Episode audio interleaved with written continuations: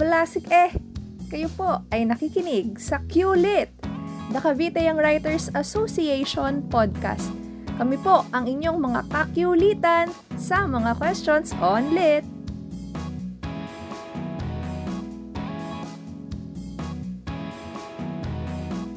Magandang umaga at tanghali gabi sa ating mga kakyulitan. No? Nagbabalik tayo dito sa QLIT, the Cavite Young Writers Association podcast. Kami ang inyong mga kakyulitan sa Questions on Lit. And what a nice year has it been, no? Kahit na marami tayong problema pinagdadaanan, no? We go on and we continue with our season 2. Ayan. And for our pilot episode, we give you um, a few discussions on regional lit, focusing first on Visayas region. And marami tayong makakasama this uh, today no sa ating episode no. We have here some of our fellows from uh, some of our members from um, Cavite Young Writers Association. Um, here's Denise. Say hi naman po. Denise, yan. Kaway-kaway tayo. Si, uh, okay, si Joshua. So, very exciting yung episode natin today, no? And um, without further ado, um, I'm sure um, yung ibang mga fans ng ating podcast, no, matagal na inaabangan kung kailan ba lalabas tong season 2 na to. So let's begin. Introduce ko muna ang ating isa sa mga ating guest for today, no? So si Ma'am Carmi Flor or mas kilala uh, bilang uh, nakilala ko siya bilang Carmi Flor sa sa Facebook. Ayan, si Ma'am Carmi Flor Ortego ay tubong Talalora Samar. Ang kanyang mga akdang tula at uh, sanaysay sa wikang Cebuano, Waray at Ingles ay inilathala na sa maraming publikasyon. Siya ay nagtapos ng BE, BE Ed, BS Ed, major in English sa Leyte Normal University at kasalukuyang nag-aaral ng MFA sa Creative Writing sa De La Salle University. Siya rin ay naging fellow na sa iba't ibang um, prestigyosong writing workshop tulad ng IAS National Creative Writing Workshop at Iligan National Writers Workshop. Ayan, kaway naman po muna tayo at um, mag-hello-hello sa ating mga viewers today. Ma'am Carmi. Ayan. Hello po. It's been, it's an honor to be here. Napakasaya ko po at na kasali ako sa ganitong klaseng konversasyon. Ayan, thank you so much po, Ma'am Carmi. And first time ko din ma-meet yan si Ma'am Carmi uh, from Visayas and I'm really hoping na uh, yung discussion natin today ay mas maging fruit, uh, tawag dito, marami tayong matututuhan tayong lahat ng mga nakikinig at nag-participate dito sa ating podcast. And next, ito, isa sa mga bigatin natin na uh, kilalang writers sa Visayas. And actually, all over the Philippines and maging sa ibang bansa, no, pinagmamalaki natin ito. so, professor ng panitikan at malikhaing pagsulat si Ma'am Genevieve L. Asenjo sa Pamantasang de la Salle sa Maynila. Kasama siya sa 2018 Cultural Center of the Philippines Encyclopedia of Philippine Art in Literature para sa kanyang mga akda sa Kinaraya, Hiniligay Non at Filipino. Ang kanyang mga bagong aklat ay ang Itim na Orchideas ng Isla Boracay, mga kwento na inilathala ng UP Press ng 2021 at hindi natun kinanghalan kang duro nga tinaga sa atun tunga na hindi natin kailangan ng maraming salita sa ating pagitan mga tula sa Kinaraya at Filipino. Inilathala din ng UP Press ngayong taon na bahagi naman ng Philippine Writer Series, Philippine Writer Series ng 21 ng likhaan. Yan, UP Institute of Creative Writing. May mga online platform siya na tulad ng Balay Sugidanon or House of Storytelling at isa siya sa mga tagapagtatag ng grupo ng mga manunulat na Taftik Inc. Yan. So, Here's Ma'am Jen Asenjo. Ayan. Uh, pagbati sa QLIT at sa Cavite Young Writers Association, maraming salamat at pagbati sa lahat ng mga nakikinig at nagsusuporta sa uh, panitikang Filipino. Okay. Ayan. So maraming maraming salamat po first of all sa pagpapa-unlock ng ating mga guests no sa ating podcast sa unang-unang podcast natin para sa taong ito no. Um, mapalad tayo na makasama ang ating mga guest for today and syempre yung ating mga members no from Cavite Young Writers Association din syempre. So, para sa discussion natin dahil ang topic nga natin ngayon uh, ngayon ay ang regional lit no dahil buwan ng wika syempre maganda siguro na pag-usapan natin no at isa sa mga critical na topic I must say eh itong uh, regional lit at paano ito nauugnay sa kabuuan no sa kalaga nat kahalagahan ng ating pagka-Pilipino, 'di ba? At saka yung pagbuo natin ng kumbaga pambansang identidad 'yan. National identity 'yan. So, um, gusto ko muna sigurong itanong no, sa bawat isa sa atin dito sa ating podcast, ano ba siguro para sa atin ang ibig sabihin ng rehiyon? Simulan natin siguro sa ganoon, no? Pang universe, Miss Universe question ba? Pero uh, let's start it with the definition. Ano ba ang rehiyon? Sige po. Uh, sino kayang pwede mauna? hmm. Ako para sa akin siguro um, rehiyon ay hindi siya uh, siguro sa uh, man on the street no sa karamihan sa atin siguro na nakikinig ngayon inisip nila rehiyon ah ito yung ano ito yung region 1 region 2 region 3 ayan kumbaga geopolitical very geographical pero alam natin na hindi lamang siya nakakahon doon at mas mara- mas malawak pa siya so paano kaya natin i-discuss to ano ba para sa inyo ang rehiyon Uh, tama ka, Eliza, no? at maraming salamat sa tanong na yan. At uh, nakakatuwa na yan yung unang tanong dahil sa tingin ko ay napakahalaga nga no yung parang definition of terms. Alam natin ng mga guro at mga estudyante na bago pa man ang ibang diskurso ay may definition of terms. Ang tama ka nga no na yan yung parang dominant pa rin na pag-iisip no kapag sinabi nating rehiyon. Ang kaya hanggang ngayon mataas pa rin ang level ng uh, sabihin natin yung parang uh, tunggalian, no? Uh, halimbawa sa SOCMED, no? Or hal, uh, sa iba't ibang aspekto ng buhay natin, no? Andun yung kampihan at andun yung uh, 'di ba, yung iringan or, or or pagalingan kasi for a long long time ay parang naka parang nabakuran no dahil sa uh, ganitong klasifikasyon na geographic and politically based pero maganda yung punto mo kanina no and uh, sa, sa ngayon ako no matagal ng panahon na naniniwala ako na ang rehiyon ay uh, hindi siya nababakuran at lumalampas siya sa mga hangganan ng geografiya. Kasi halimbawa, 21 years na ako dito sa Manila. And then, kung isipin mo yung Manila, ay paglabas mo right away, halimbawa lumabas ka ngayon, uh, 'di ba? May makakasalubong kang nagsasalita ng Cebuano, may makakasalubong kang nagsasalita ng Ilocos, no, ng Bicol. Uh, so ang rehiyon ay nasa Manila, no? At nasa iba-iba pang uh, halimbawa, no, uh, pumunta ka ng Hong Kong, pumunta ka ng Singapore, pumunta ka ng Dubai, no? Ako halimbawa na mapunta ako sa Amsterdam, nagkikinaraya kami ng kapatid ko, 'di ba? And we were so amazed that we were speaking kinaraya, no? And uh, we were fine, 'di ba? So ang rehiyon ay siguro no para sa ating mga guro at saka mga estudyante, no, ay parang alam natin na nakaugat ito sa etnisidad. And kapag sinabi nating etnisidad, yun yung wika and kultura, kaya emotional siya. Kaya di ba kapag may mga issue ng regional ay talagang or Miss uh, Miss Binibining Pilipinas, Miss ano, lahat 'di ba nakikita mo 'yan sa national costume, yung uh, latest nakapanood ako, ano 'yun, yung sa Iloilo, yung batcho, yung kanyang gown, no, yung ano, yung mga ganyan. So napaka-emotional na usapin yung rehiyon dahil nga uh, kultura siya at sa wika. Uh, amoy, alaala ng pagkain, alaala ng yung mother tongue, no? So, for me, region, for instance, is primarily mother tongue, no? Uh, yung prayers ko ay nasa kinaraya pa rin kapag talagang taimtim na prayers, no? Ganun din yung mura.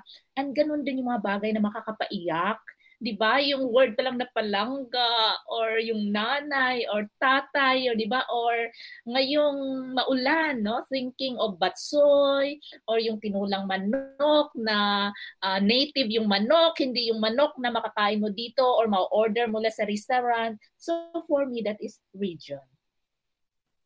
Very well said, ma'am. Grabe, parang hindi ko na matap yata yung ano, very ano si ma'am, um, kumbaga rooted sa kanyang, uh, syempre, sa ating mga roots, no?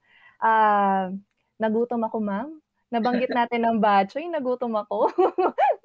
Parang ang sarap ulit bumalik sa Visayas para kumain ng batchoy. Naalala ko, fond, fond memories of the place, no? fond memories of the um, people din na nakasalamuha doon. So, sino kaya? Uh, kayo kaya, um, Ma'am Carmi? Siguro, um, ano po kaya ang masasabi ninyo kung ano ba ang naiisip natin pag sinabing region?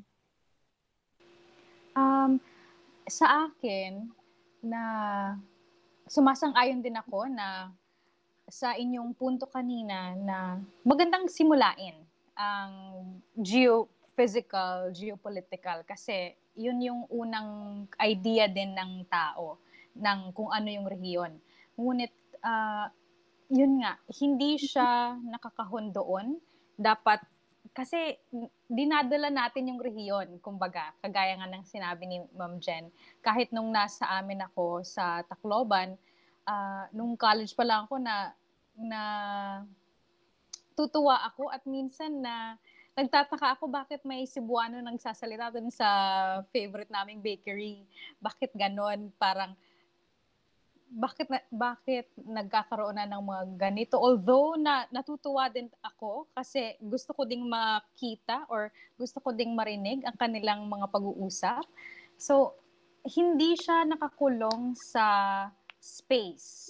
Hindi, para sa akin, hindi lang din siya lingwahe dahil mayroong mga, halimbawa, yung mga kababayan natin na hindi naman, hindi pa naman tumapak, halimbawa sa sa rehiyon ng kanilang mga magulang pero mayroon silang kumbaga mayroon silang affinity. So palagay ko uh, nandoon din 'yun sa emosyon hanggang kagaya nga ng sinabi ni Ma'am Jen. At medyo nagiging, siguro kung ihahambing ang konsepto ng rehiyon sa konsepto ng pambansa, medyo nagiging derogatory lang siya ng konti kasi parang yung nagiging idea natin is yung rehiyon parang makitid lang yung kanyang uh, scope kesa sa national, kumbaga. Na hindi naman kasi yun nga dinadala natin ang rehiyon, dinadala natin ang ating ang ating bansa kung saan tayo kung saan man tayo pumunta. Susuhayan ko yung sinabi ninyo, ma'am, no? napakagandang argument nun and napaka-interesting na point no, of discussion kasi um, kung titingnan natin no, na parang, yun nga, I, I, I must agree na napaka-derogatory kasi siguro uh, nakikita ng majority sa mga, may majority na pag-iisip na um, kapag sinabi mong uh, national, syempre, yung um, in terms of geography, malaki. So, kumbaga, um, nakakahon sila sa pag-iisip na ang rehiyon ay confined lang, lang doon sa, sa geography. Kaya siguro, may effect yun sa ganoon din or may uh, relationship yun sa ganoon ding pag-iisip na nagiging derogatory pag sinabi nating regional. Yun. So, not necessarily it means na parang, kumbaga, um, tawag dito, uh, ano bang term yun? Yung inferior, I must oh. say. Yun, inferior. Hindi siya ganun eh. So, yan, napaka-interesting na discussion yan, isa pa. So, kamustahin naman natin sina Denise and Joshua. Sino pwedeng uh, mag-share naman sa inyo, no? May taga, I mean, ako kasi taga Cavite, pero uh, kayo ba? Uh, may probinsya ba sila? Or coming from your own experiences, ano para sa inyo ang rehiyon? Yeah, we would like to know. Kasi for example, Cavite, Cavite ay lugar ng mga migrante actually. Di ba? Marami yes, yung mga uh, Cebuano dyan, and ganun din yung mga galing sa North. Yes. No? So, uh, we are very interested to hear then ano yung ano yung right away no kapag sinabing region. Tama yun yung sabi niyo kanina if I may add no or rejoinder lang na for a long long time yan yung association natin no sa region uh, yung backwardness, no, or mm. yung badoy.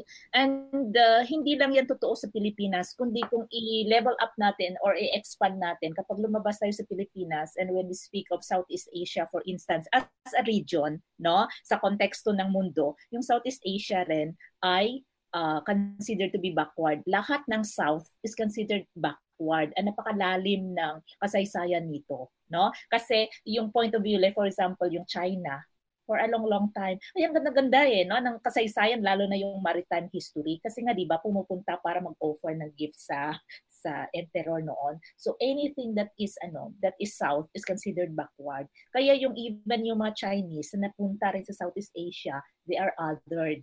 They are yung parang ano sila, sila yung askal, yung hybrid no? Yung anything that is hybrid, 'di ba, is considered to be backward. Pero sa atin kasi, yung mestizo na hybrid, iba yung naging pag-intindi natin, no? We we glorify yung mestizo and mestiza, pero actually hybrid sila na sa point of view ng 100% no ay inferior. So sige. Go Joshua and Denise. Sige, go Joshua. Siguro ako uh, rinig ba ako? Okay naman. Uh, siguro ako kung kung sa rehiyon din uh, nagkakaiba-iba rin sa sensibilities ano. Halimbawa ako uh, tubo talaga akong ano ang, ang pamilya namin ng tatay ay tubong Batangas. Tapos mm-hmm. lumipat sa Valenzuela. No ibang ibang iba yung yung, yung tanaw at saka yung uh, kultura ng mga tao. Tapos nung nag mula sa Valenzuela pa at that time 1990s ano long time ago uh, lumi, ano nag-aral naman ako sa ano sa uh, sa Quezon City. So iba na naman iba na naman no? Kung, kung ano kung tutusin pare-pareho la, ano lamang naman ng mga Tagalog eh pero bukod dun sa punto pati yung tanaw nagkakaiba din eh pati yung mga gawe ibang-iba. Kapag ano nga, minsan nung, nung unang nakapagsalita ako dito ng Tagalog sa sa sa may kamay nila, ano, syempre may may punto. Ano bagay gani, ganire, ala, eh di silang lahat ay ano, ay parang natatawa so may may condescension at saka may pagka may you know, they would poke fun at it pero pero bukod doon I think ang dinadala natin ano naman talaga eh, yung yung wika bukod sa pagkakapare-pareho ng Tagalog, ibang-iba. Pero at the same time may common pa rin hindi lang dahil doon sa vocabulary kundi siguro yung ano yung experience din. So so ano kung kung sususugan natin yun ah uh, yun rin talaga hindi pwedeng ikahon eh yung rehiyon eh. Pag sinabi natin may rehiyon halimbawa kami ng kami ng misis ko ang misis ko ay tubong ano tubong Cebu magkaibang magkaiba, magkaibang magkaiba yung sensibilidad naming dalawa. Pero nagkakaunawaan. No, may, may mga commonality pa rin sa experience. Yung, yung sinasabi kaninang may inferiority, nararamda, naramdaman ko siya nung unang salta ko sa Maynila. Na parang, bakit mo nagtatawanan yung punto ko? Ala, gamig ganito na talaga kami din magsalita. No, pero ibang-iba eh. Pero ano when ano pero kapag if you'll go back to your roots, no. If if you are uh, if you are mature enough to to not glorify or romanticize it but to ano love it for what it is look at it for what it is nandun yun eh nandun pa rin yung I wouldn't want to to use the term pride pero may may ganun eh. Pero at the same time hindi mo hindi ko magawa ring ikulong yung ano yung sarili ko dun sa dun sa mismong katawagang rehiyon ano. Yan that's it Wow, wow. Ngayon ko lang nalaman na taga Batangas ka pala. Ala, ala ahoy. Akala 14 years old ka pa lang, Josh. 14 po? na pala. Oo, akala ko ano ka pa lang, 14 or 15. Ba, doon ako ano, nakikita rin sa height, yung height din po. Baka tumatagos dyan sa, sa screen. Very interesting yung punto ni, yung sharing ni. Yeah. Thank you po. Yan. Sige, uh, ikaw Denise, sa iyong experience? Um, hello po, rinig po. Yes, okay naman. Yeah. Um, sa experience ko po, uh, when I was growing up, ganun din po yung pananaw ko na when it uh, when someone says region or region, yung ano agad yung um, pagkaka-divide ng uh, lupa. Pero nung lumipat po kami dito sa Cavite and um, uh, uh, my elder started talking to me about uh, the history of my ancestors. Like na like uh, nalaman ko po na yung lolo ko pala ay sa, sa Zamboanga nanggaling pero, pero nung World War II nagkahiwalay-hiwalay sila so napunta tuloy sila sa Cavite.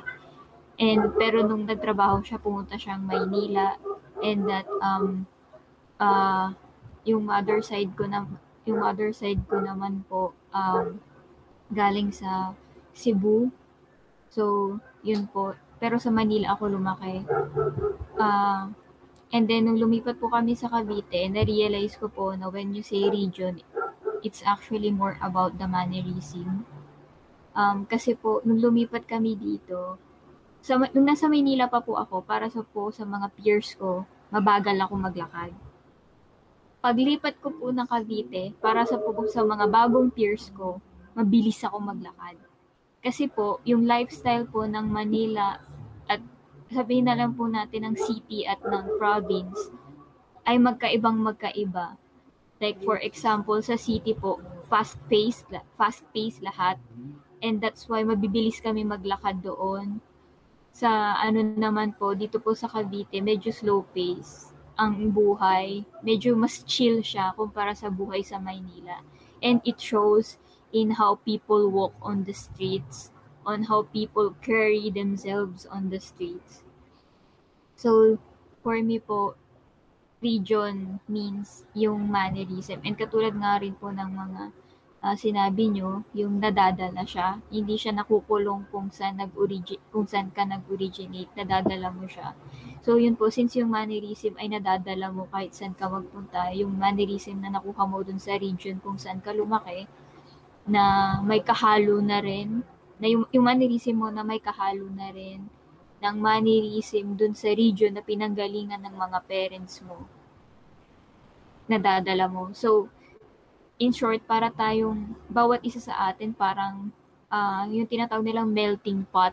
Like, sa isang tao naghalo-halo na yung ibang uh, culture at language at mannerism ng iba't ibang regions. Tapos ikaw, ikaw, ikaw yourself, binibitbit mo pa yung sarili mo pag umaalis ka, binibitbit mo yung sarili mo sa iba't ibang region. So, ikaw mismo, isa kang melting pot ng iba't ibang regions na nagpupunta pa sa iba't ibang regions. So, yun po. Kaya, yeah. malilism siya para sa akin. Okay. Sige. Pero feeling ko ano ay eh, um nakikita ko yung common answer nating lahat dito sa ano no, sa ating discussion na ang rehiyon ay nasa tao no at kung saan uh, rooted yung tao no through his uh, his or her language, his or her experiences, no?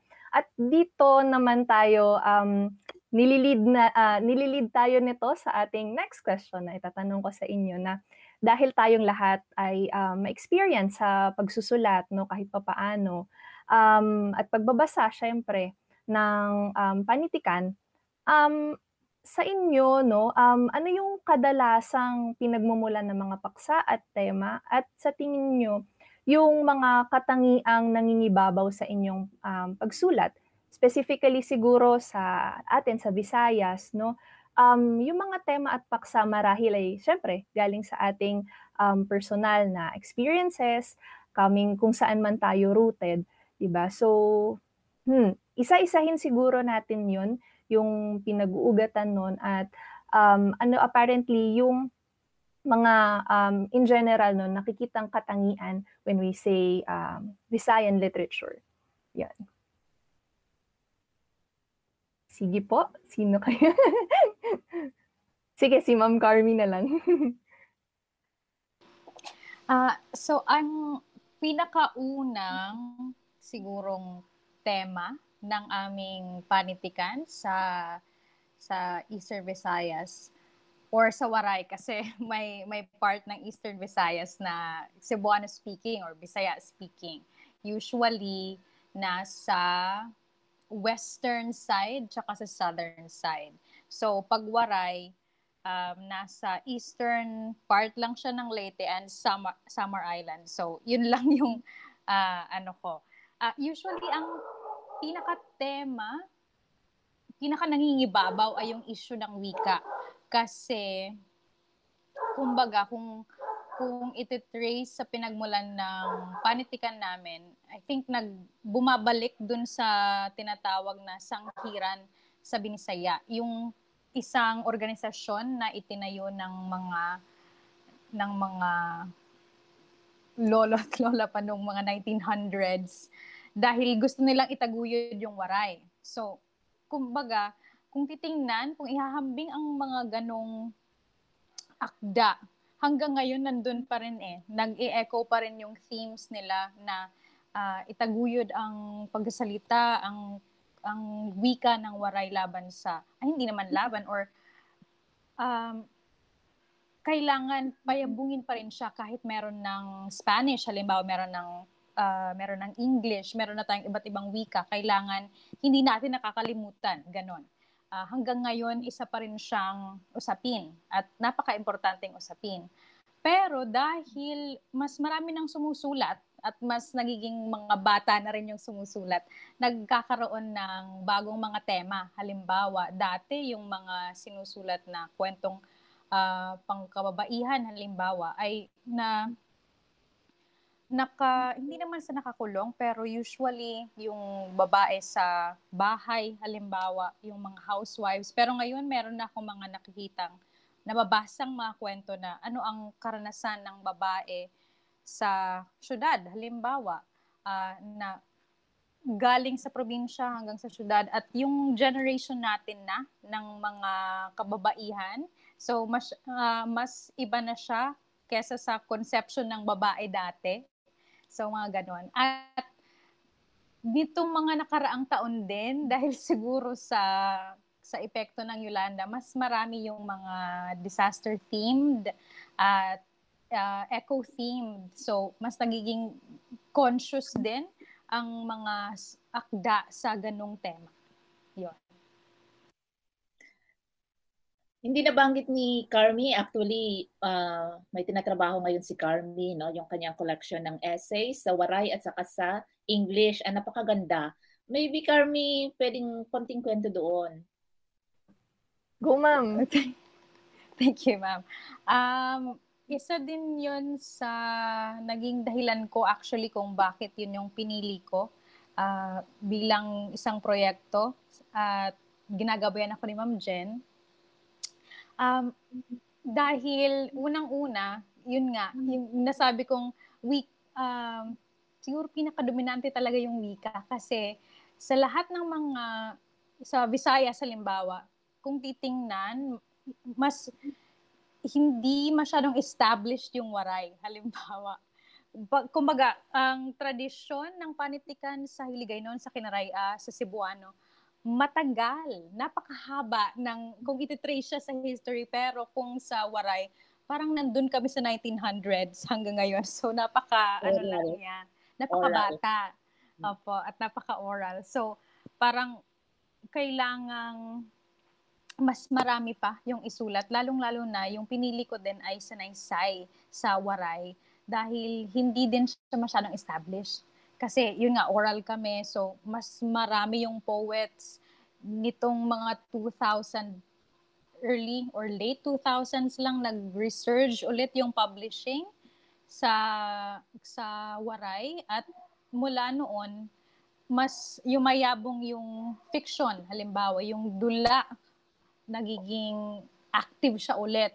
Pero yung sa Sanaysay medyo hindi pa siya established. So isa din yun sa mga pwedeng hamon, pero yun, mga nagbabagong tema na na sinusulat ng mga bagong manunulat ngayon. Uh, so kaya importante yung ginagawa ni Carmi kasi can you imagine sumusulat siya ng kanyang master's thesis in Waray and of course with the English translation, no? And then actually hindi niya na kinikwento pero napakaganda ng kanyang essay kasi nagkukwento siya doon tungkol sa tubig, no? Yung problema natin sa tubig which is very real at saka yung kanyang mga karanasan bilang DepEd teacher, isang public school teacher sa isang rehiyon or espasyo na Samar, no? So napakaganda. Anyway, ako naman ay nagre-represent ng Miss Panay. So, hello sa ating mga viewers na nakapakinig. Miss Panay, specifically Kinaraya and Hiligay noon. Although yung Panay ay uh, sumasama ng Akyanon, no? pero hindi ako makasalita ng Akyanon, makakaintindi ako.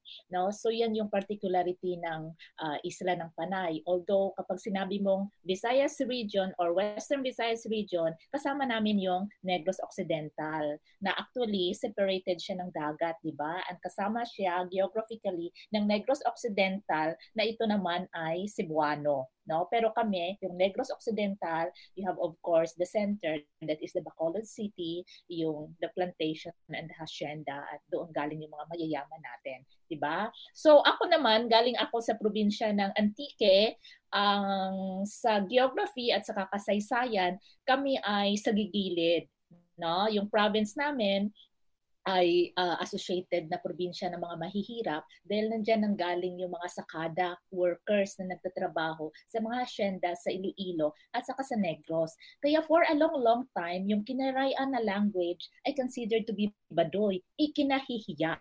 Ikinahihiya. No? So, uh, but it's amazing na dahil dito, kaya malalim ang hugot No? And dahil dito, marami kaming mga artists at marami kaming mga writers. And actually, yung mga award-winning, no, ano yung prolific na, syempre pwede niyo akong i-argue dito, pero meron namang ebidensya, no? So, uh, maraming mga writers no and artists na galing na sa Panay. And syempre, ang aming governor ngayon ay si Lauren Ligarda, no? Yung uh, isa sa mga promoter natin ng uh, culture and the arts. So anyway, yan yung uh, kinaraya, no? So kaya konting ano lang, no, uh, allow me konting background. Kaya ako growing up, no, yung binalaybay or ang pagtulay actually way of life no? So uh, I grew up sa sa isang farming village no? And medyo interior kami na iniisip ko nga siguro nung unang panahon kung may NCIP na ay baka na-consider ako na indigenous people no? Kasi noong bata ako uh, hindi ko pa ito na isusulat pero elementary ako ini-invite ako ng mga barangay para magdayaw. Ibig sabihin yung mag-encomium, yung magbigay ng praise sa nanalo sa barangay fiesta, yung queen. So I was the child. So nakakaloka, di ba? Ngayon ko lang naalala yung mga bagay na yan and hindi ko pa nasusulat, no? So, uh, uh, my point is, no, uh, poetry was a way of life. And then, uh, sa college pala, no? Ayun pala merong degree no? Although syempre dahil bundok kami hindi ko narinig noon na meron palang Philippine High School for the Arts. Hindi nakarating ang brochure sa amin. Syempre wala pang social media noon unlike sa ngayon no? So anyway dahil sa UP nag uh, naging literature major pa rin ako. So in terms of mga tema na sinusulat primarily lupa. Lupa yung common mula noon hanggang ngayon and of course yung poverty no? Kaya yung ano 'di ba yung dandansoy Uh, kaya yung isang collection ko, yung collection of stories ko na naging thesis ko actually na na-publish ng UST Press, Kumposo ni Dan Dansoy. Kasi si Dan Dansoy, di ba, folk song. Uh, kinakanta siya sa bata kasi nga aalis yung nanay. No? So isang version, uh, dahil aalis ng nanay, so wag iyak yung bata. No? Kasi pag uwi niya, dadalan siya ng tinapay. No? May isang version, sinasabi nila na yun yung ano, parting song between the sweethearts no? And yun nga of course we can connect with the migration yung pagpunta sa pangingibang bayan kailan maghiwalay dahil sa poverty no? So yung mga ganong bagay no? So uh, if you allow me kasi uh, I think hindi everyday na makarinig kayo ng kinaraya no? So gusto ko sanang magbasa ng napakaiksi lang na excerpt ng tula ko sa kinaraya with English translation para maintindihan niyo no? And uh, galing ito sa collection ko na sa gihapon, Palangga ang Uran or Always Beloved the Rain, uh, published ng Ateneo Dinaga University Press. So malaking bagay ito kasi nga uh, uh, kailan ba naman kayo nakaka-encounter ng mga tula or libro na sa kinaraya, di ba? At saka napahirapan pa yung pag-publish at saka matagal pa. So kaya uh, malaking bagay, no? And may English translation siya ng isang magaling rin na writer sa kinaraya at sa English, si Milagros Renea Lacheca. Uh, uh, sa gihapon palanggang uran, yung title niya, kasi nga, meditasyon ko ito sa ulan. Kasi noong sa probinsya rin ako, parang kagaya ng kwento ni Denise no, at saka ni Joshua, noong sa probinsya rin ako, kapag umuulan, it's a good thing kasi ibig sabihin, magtatanim na. No? Pero nang mapunta ko sa Manila, it was a trauma ang ulan ay isang trauma, naging trauma. I was shocked sa unang kong danas ng baha na lumulutang ang mga kotse, lumulutang ang mga basura no, sa Taft Avenue. So nakakatakot yung pagdating ng ulan kasi ibig sabihin baha, no? kagaya sa ngayon. So, uh, pero sa gihapon, ang ulan pa rin. So, konting basa lang, no? May kudal sa aton tunga kag ang kasanag kang sulo, isara ka bintana, ragyan ka ron. Ang hangin nagapanaog sa akon hagdan pasaka sa imugawang. Ang panuktok nagapakitanay kang kaguton kang ating mga bibig kag dila. Isa ra ka bisitang uran ka nga gabi kag wara itsulo sa imong kwarto. Ginlantaw ko ang kudal sa atong tunga gagamit lang ang imong ngaran sa anak kadya kalabog. Sa hangin, ginpadara ko ang isa ka tinaga, palangga. Bangod isa ra ikaw kakalibutan nga nagabalik kanakon sa dumaan nga handumanan paglukso sa suba, paglatay sa kahon, ang hapdi kang duga kang balunggay sa akong pilas, ang humot kang tag-arani kag nagabukag nga rosas, kaimaw kita sa mga buhi sa palibot, kag ang uran nagapanunlog. Palangga ginalakbang ko ang kudal, nagapanuktok ako sa panamduman. Pero nagapatunga sa kaminga kang hangin sa akong panit ang kamatuuran kang atang urihi nga harot kag hakos. Nagsara ang kawang, kagliwan ako nagturog, nga nagaisarahanan, balo ng imo, bugat kag dapog. Basahan ko yung konting English. Always, beloved, the rain. There is a fence between us, and the lamp's radiance is a window. You are here. The wind gusts down my stairs up to your door. The knock brings together the hunger of our lips and tongues. The rain is a guest tonight, and there is no light in your room. I look at the fence between us and utter your name in all its length. In the wind, I send one word, beloved, because your world coming back to me in ancient remembrance, jumping into the river, walking on rice paddies, the sting of balonggay sap in my cut, the fragrance of harvest and blooming rose. We are one with the living around us, and the rain teases. Beloved, I leap over the fence, knocking at my thoughts, but at the core of the wind sadness on my skin is the truth of our last kiss and embrace. Door closes, and once again, I sleep alone with your weight and smell. Okay? So, thank you. Part 1 pa lang yon pero... clap, clap, clap. Ang ganda, ma'am. Ang ganda, ang ganda, ang ganda. Wow. Um, uh, hearing uh, Kinaraya, no? Hearing yung yung language ng Kinaraya from your poem, ma'am, um, reminds me of our other um, common common traits din no orally sa iba nating um, regional lang uh, sa ating languages dito sa Pilipinas.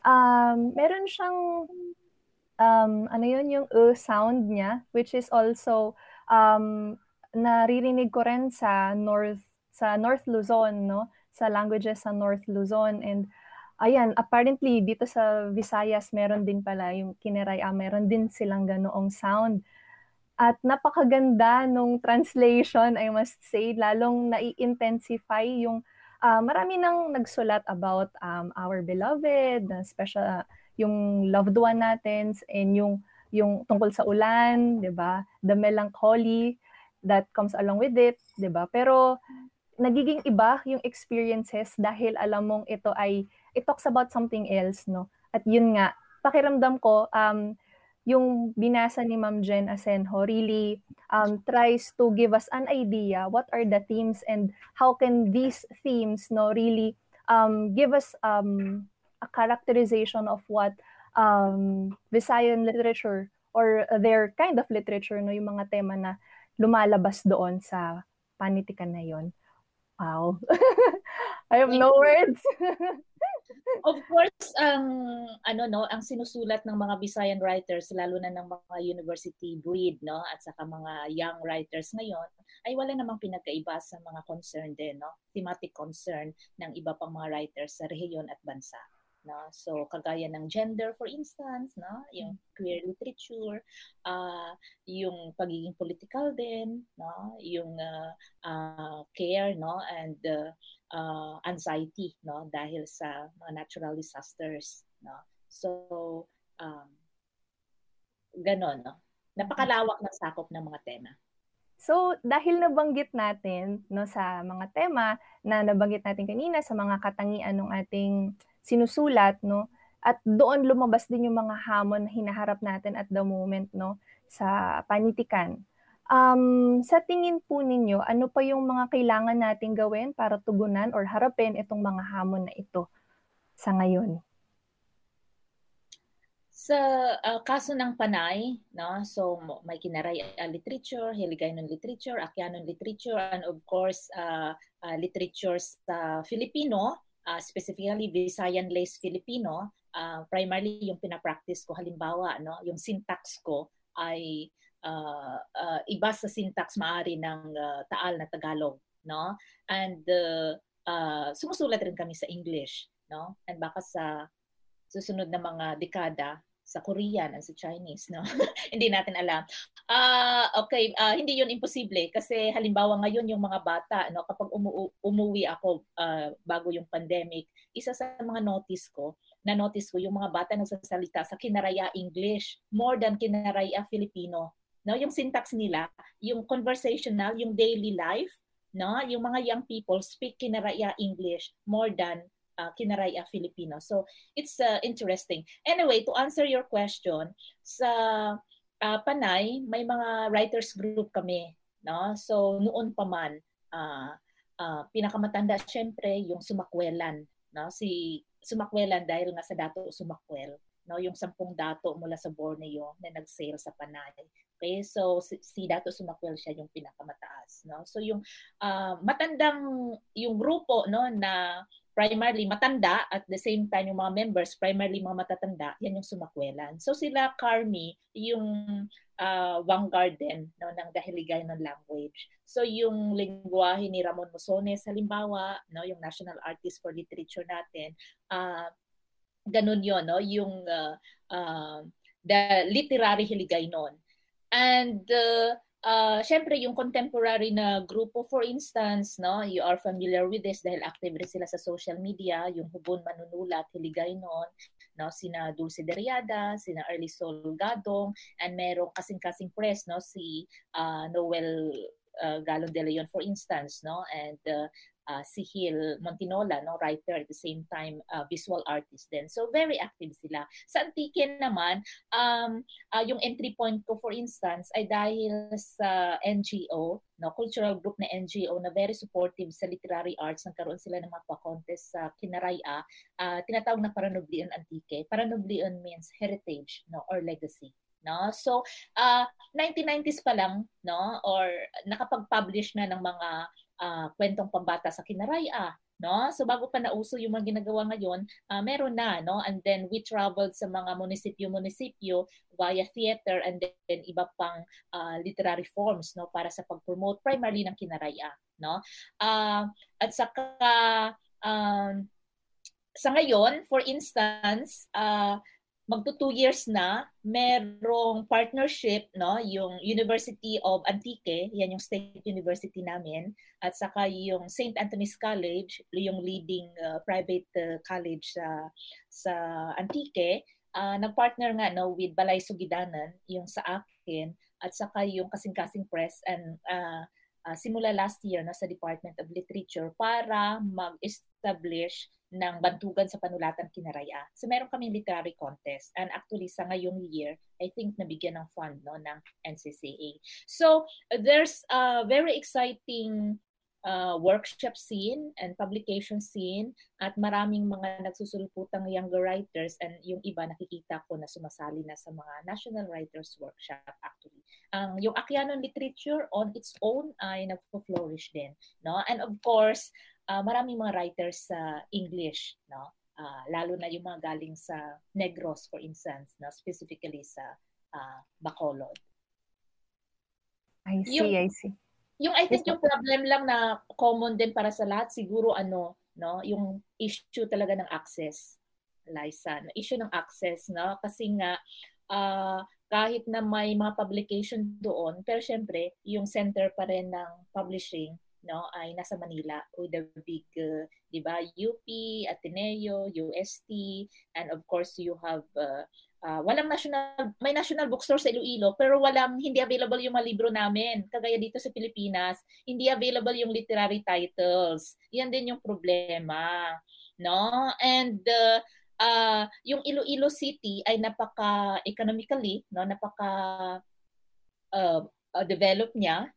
Pero uh, wala pang mga malalaking bookstores or for instance wala kami wala pa kaming Savage Mind kagaya ng ng Naga no may mga like may book latte may mga coffee shops where uh, yung mga kasing-kasing press ay nag-iiwan na ka ng libro and halimbawa pinapayagan din ngayon sa museum no sa Iloilo pero wala pa talagang uh, 'di ba yung kailangan pa ng maraming infrastructure para mas magiging accessible yung libro. Um, ma'am, sa dahil nga din po sa issue ng access, no, at dahil din yung ating, hindi naman tayo nako-confine din dun sa mismong uh, region lamang, di ba, Geo- geographically speaking, um, ano sa tingin nyo sa ngayon yung um, role naman ng internet sa pagpapalagana for distribution or access, no? Paano ito nag-work sa inyo?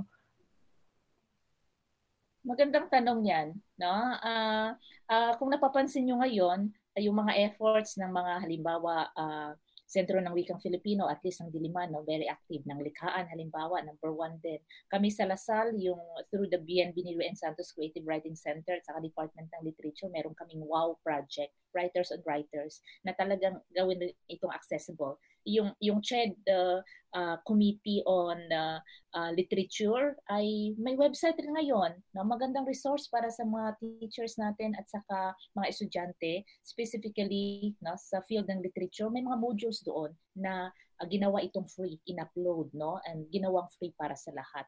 So, yan yung maganda ngayon no. Pero syempre problema ng connectivity, no? Ang uh, marami sa mga teachers natin. Halimbawa, may mga webinar. Ang dami-daming webinar natin, 'di ba? Nakakapagod, na free. Sabihin ko, bakit hindi kayo sumali? No? Kasi nga data lang sila, 'di ba? Yung iba, na primarily data or halimbawa cellphone lang sila, no? And then kung isa pa eh, may syempre they have to prioritize yung required sa kanila ng DepEd and CHED. No? So yung ganong bagay. So in short, on one hand, meron tayong impression na yung internet ay syempre may malaking plus plus point no? Pero yung punto ko lang ay wag tayong marahuyo doon no? Na akala natin ay equal na. Hindi pa rin equal no? Yung access dahil nga balik tayo sa problema ng ekonomiya. I see. Nako kawing-kawing na issues no? Kawing-kawing na um, tawag dito, problema din na maituturing, no? Kasi naroon na nga tayo sa digital age kung na tinatawag, pero meron pa rin tayong na-encounter na um, issues katulad niyan, issues naman ng connectivity, no? So, ayun, um, it's good to hear na um, kumbaga meron tayong mga efforts no kahit na may mga ganitong difficulties no na um, na ipapalagana pa rin natin yung ano na isasabuhay natin nagagamit yung wika no yung regional uh, yung mga languages natin no para makapag um, lathala para mai para magamit kasi doon nagiging buhay yung wika no sa paggamit natin sa pagpo-publish yan sa pagsulat. Um dahil diyan gusto ko rin may isa ulit akong tanong ang kulit ko po ano ang dami kong tanong. Ayan Interesting sa, kasi talaga yung topic. Yes Carmi, uh, as public school teacher, ang dami niyang karanasan. Mm-hmm. Sa, sa siguro iunahin ko muna si Ma'am Carmi kasi gusto ko ring itanong sa kanya no? Tapos siguro yung iba nating kasama dito sa sa conversation din no? Na sa tingin niyo po ma'am yung paggamit ng mga akdang regional no? Sa inyong pagtuturo halimbawa sa karanasan niyo sa inyong pagtuturo no? Paano po mm, iyon nakakapag-bridge or nakakapag-ambag no, sa pagiging Filipino in general nung mga uh, estudyante natin, no, yung, yung identity natin as Filipinos. Um, kung sa experience ko dati sa DepEd, kasi nung 2016, I think yun din yung unang taon talaga ng senior high. So, nung 2016, mula June hanggang August, nandun pa ako sa DepEd. So, nakapagturo ako, actually ininsist ko sa ano, ininsist ko sa head namin na uh, literature, yung 21st century literature na subject yung kukunin ko kaysa yung sa reading and writing. So, ang ang ginawa namin doon is although medyo hindi naging balance yung coverage kasi kung titingnan yung curriculum guide yung ng subject na yon kailangan lit- literature from the Philippines and the world.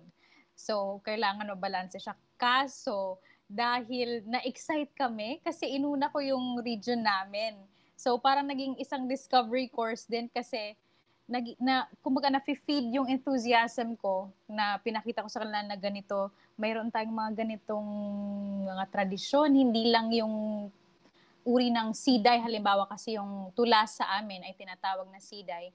Usually, ang pinaka-accessible na version niya ay mula sa DYVL, sa radyo. Tapos, yung, kumbaga, kung titingnan sa lente ng, ng akademya, hindi siya tula, kumbaga, kung, kung, kung napaka-crude na ano siya. Kasi, nag umuulit-ulit halimbawa yung mga yung sinasabi bawat bawat um, stanza pero dahil yun yung accessible yun yung kanilang conception ng kung ano yung siday so kumbaga naging yung klase namin hinahambing namin ano yung siday na naririnig natin ano yung siday na ginagawa natin versus yung iba pang siday na meron naman pala. So, naging parang naging exploratory course, discovery course. Medyo natagalan din kami doon kasi nag uh, nag-enjoy kami doon sa mga bugtong, halimbawa, yung binalikan talaga namin yung mga ganon.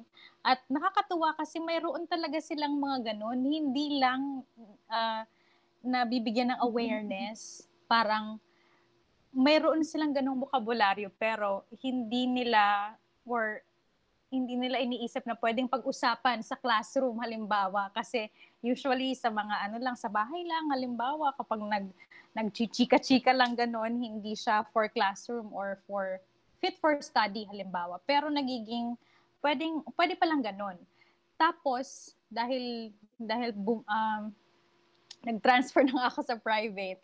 Yung this year lang din, this term, ako nakapagturo ulit ng 21st century literature. At dito naman sa Maynila, sa NU. So, ang meron akong mga mga estudyante na, syempre, dahil sa migration din, may background sa Hiligay noon, halimbawa, may Bisaya background. At napaka interesting kasi ang ginawa namin, thematic siya in a sense, pero may representation din from the regions. Like kung essay, essay from Luzon, ganyan, from Visayas, ano yung mga themes, tas kung pwede tayong kumuha sa iba't ibang regions, halimbawa, mas maganda. At mas ano siya, mas nagiging nakakatuwa kasi mas nagiging malawak ang kanilang conception ng kung ano ang region, halimbawa kung ano ang nation. At nakakatuwa din dahil nafi-feed din yung aking um, karanasan at ang aking kaalaman kung ano ba ang kanilang konsepto ng anong nangyayari sa atin ngayon. So, nagiging isa siyang magandang uh, dialogo, kumbaga, yun nga, hmm. kung titingnan sa aking experience sa pagtuturo, yun, is, siguro isa yun sa mga pinaka-enjoyable na kurso na naturo ko dahil nakita ko rin sa feedback nila na nag enjoy sila sa mga binabasa namin. Kasi hindi lang, hindi lang yung required readings, meron din kaming mga additional. Isa sa mga tasks na pinapagawa ko madalas ay kumbaga kung dito tayo sa region na ito, kung dito sa Visayas, sige, ano yung sino pa yung ibang writers na pwede niyo mahanap? Ano yung mga tema na isinusul na isinusulat din nila? Ganon. Para hindi lang yung prescriptive ng uh, piniprescribe ng curriculum, meron din silang na nahanap sa na gusto nila ding mahanap. Yon. Maraming salamat, Ma'am Carmino. Um, unfortunately, ako personally, uh, ibabahagi ko na rin, no, walang ganoong ka-rich na, na diversity, na napaka-inclusive na selection ng pagdating ng nung college ako no, sa pagbabasa no, sa topic na Philippine literature. I guess yung mga kasama natin sa SIWA, may ganun ding, may masasabi din about this. Ikaw, Denise, ano ba yung naging experience mo when you were in college or, ewan ko, meron, ano ba, sa tingin mo? Um, Ah, nung, nung panahon po kasi na nag-aaral pa ako, especially nung grade school and high school, hindi pa po kasama sa curriculum yung ano, um, yung regional literature. Diretso po kami dun sa mga uh, mga uh, mga local literatures na sinulat sa Tagalog. So, yun po. Uh, and nung college din po ako, sa pagkakaalala ko, wala rin yung tinuro sa amin na re, re, uh, regional literature. Pero nung uh, nagkaroon ako ng mga pinsa na kasama, na pumasok sa K-12 program, so yun po na, na nakita ko na meron silang, ah, sa, sa Cebu po kasi sila nag-aaral. So, nakita ko po na meron silang, uh, kasama sa curriculum nila na pag-aralan yung, hindi ko po alam kung tama yung sasabihin ko, ah, Hinila Wood Epic. Uh-huh. Ayun po. Tapos, um, nakakatuwa po kasi at least sila na-experience nila yon ngayon. Kasi feeling ko po mas magiging open-minded sila paglaki nila dahil doon. Kasi kasama po dun sa story na yun yung story ni Yawa, yung Cebuana goddess. Um, uh, so, napansin ko po kasi nung, uh, lum- nung, nung lumaki po kasi ako, 'di ba? So syempre, nagkaroon na po ako ng awareness since um active po ako sa literature uh, or may ano po ako may may pagkahilig sa literature. So nasi-search ko po yung mga uh, bagay na yon kahit hindi po namin naaral sa sa college. Sorry po yung aso ko po kasi tumabi saglit. Um, Uh, so, ayun po. Uh, so, kung hindi ko pa po ni-research yun, hindi ko pa po malalaman na si Yawa ay hindi talaga siya bad word at hindi talaga demon yung ibig niya sabihin. Na-demonize lang po siya ng Spanish colonizers. So, uh, when me and my peers are trying to educate the elders, hindi po lahat, yung majority lang po ng elders na alam niyo po ba na ang yawa, hindi talaga siya bad word, nagiging defensive po yung majority sa kanila agad at negative po yung reaction nila. Like, hindi, bad word yun, hindi mo dapat gina-justify yun, na hindi masama yun. Ang hirap na po, uh, i- ang hirap na pong ipaunawa sa kanila na hindi masamang salita yun kasi napalaki po sila na masamang salita ang yawa. Dahil nung panahon po nila, wala po sa curriculum nila aralin ang regional literature So, hindi po sila masyadong na-educate tungkol sa mga local epics natin that would tell the story of how uh, how the Spanish conquistadors and colonizers almost erased our Cebuano history. So, yun po. So, sa experience ko po, um, nakaka- natutuwa po ako na ngayon na i-educate na yung kabataan about our regional literature and I wish na sana nangyari po sa amin yun and sa mga past generations po natin ng Filipinos. Mm. Ganda, ganda. Miss Universe talaga. Miss Philippines na na, ano, level. ano, thank you for that wonderful answer, Denise. Ayan. Ayan. Ah, feeling ko so ano, eh, um, tatapatan 'to ni Joshua, ayan. Hindi, joke lang. Pero sige, at anong masasabi mo, Joshua, about, uh, your experiences maybe or, um, insights on this? Ka kasi I do remember yung yung una kong trabaho talaga is ano, a high school teacher ako sa isang international school. So so at that time, hindi sila nag-adhere doon sa, ah, strict or stringent na mga, ah panuntunan ng ano ng ng DepEd. Pero syempre for accreditation sake, inaano nila 'yon. Uh, pero syempre nandoon pa rin yung ano yung usual na mga staple na na panitikan kapag kapag sa high school yung first year, Ibong Adarna, tapos um, Florante at Laura sa second year, no, Limitangri at Elfili consecutively. Tapos ano, ang eh, at that time fresh graduate ako galing sa ano uh, ah, UP Diliman. Uh, ang nasa isip ko talaga noon kapag panitikan talaga, halo-halo eh. Uh, hood-hood ni Aliguyon, uh, Hinilawod, ayan yung mga ano, tapos nandun talaga yung, yung ang rich ng mythos.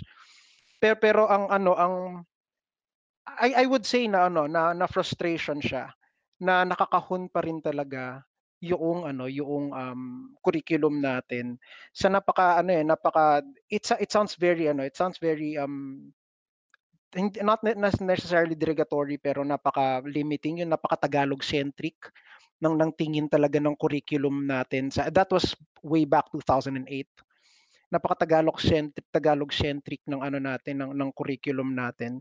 To the point na kapag halimbawa minsan ninahanapan ko ng butas yung mga ano maliliit na panitikan na kinukuha na, na mga tinatalakay namin bago kami pumunta dun sa major na na halimbawa na Ibong Adarna eh. minsan nag-inject ako ng Philippine mythology nagkukwento ko halimbawa ng ano alam ba niyo ba class na sa sa, sa mitolohiyang Pilipino ano um kung gaano karami ang mga rehiyon, ganun din karami ang mga Diyos, iba't ibang ano, meron at dito sa sa sa Pilipinas ang may daladala ng mundo, ang pasan-pasan ng mundo ay babae, ang kanyang pangalan ay Isidaraw.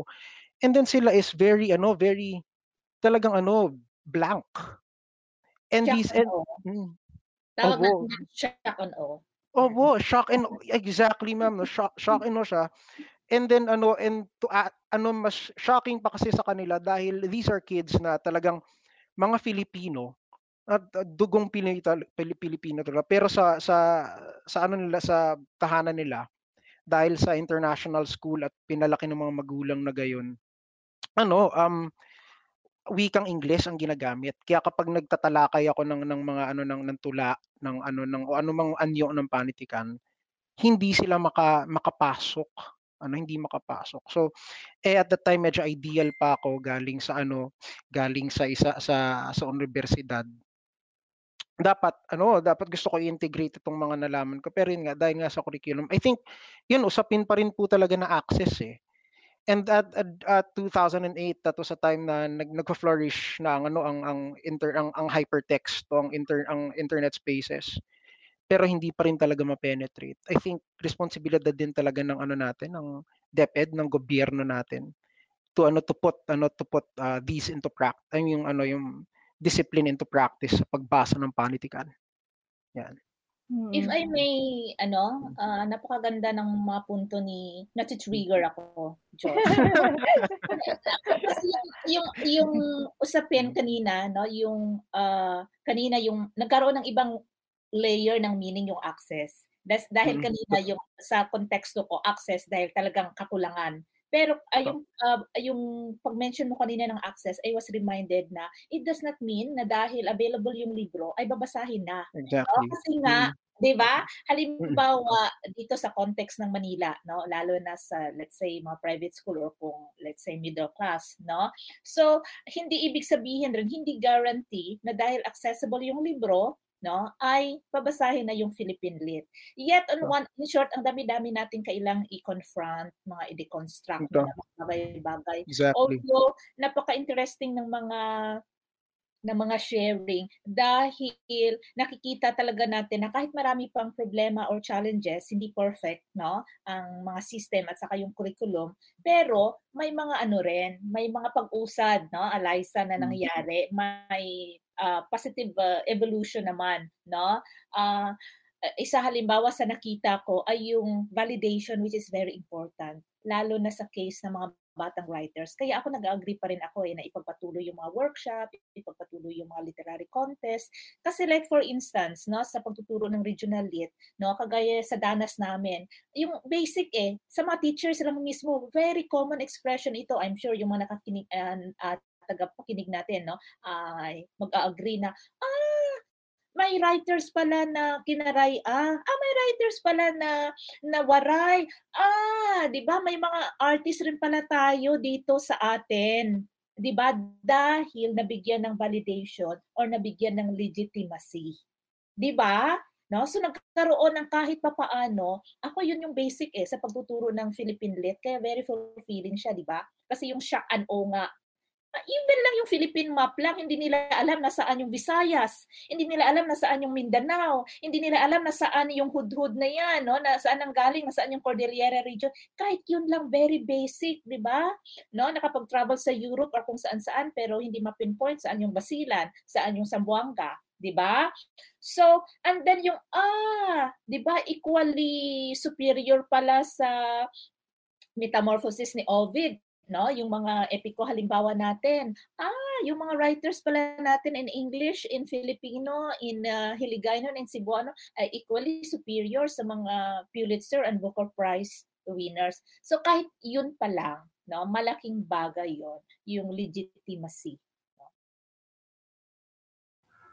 and sa tingin ko po, um, uh, dahil nga nagiging, ano na yun, no, nagiging, ngayon meron na tayong um, K-12, no, na-introduce na kahit papaano, no, nabibigyan ng platform na makadiscover ang mga teachers and students na mabasa itong mga um, gawa ng mga akda in in uh, regional languages no. Uh, and sana no pa niisip ko lang siya kung halimbawa na ako bilang isang Tagalog na nakatira sa Cavite, uh, kung halimbawang magbabago ang ang curriculum no, siguro um, malaking role ang gagampanan ng translation no sa pagbi-bridge nitong ano na to ng mga lengguwahe na to lalo na kapag gagamitin natin yung um, yung ito sa pagtuturo ng Philippine literature. Dahil nga um, sa tingin ko naman ay um, mas maganda na uh, napagyayaman natin yung um, national uh, literature, Philippine literature in general,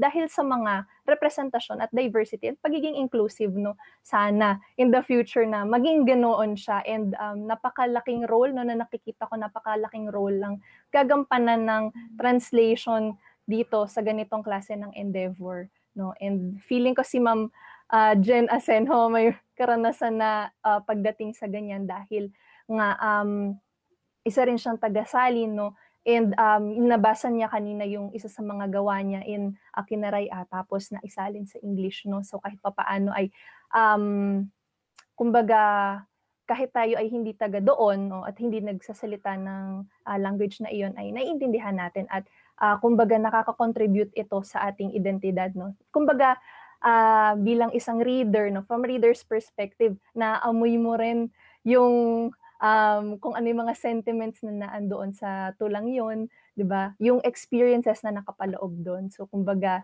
um, natatahi din yung tinatawag natin na ano na literary tourism. kung matatawag, no?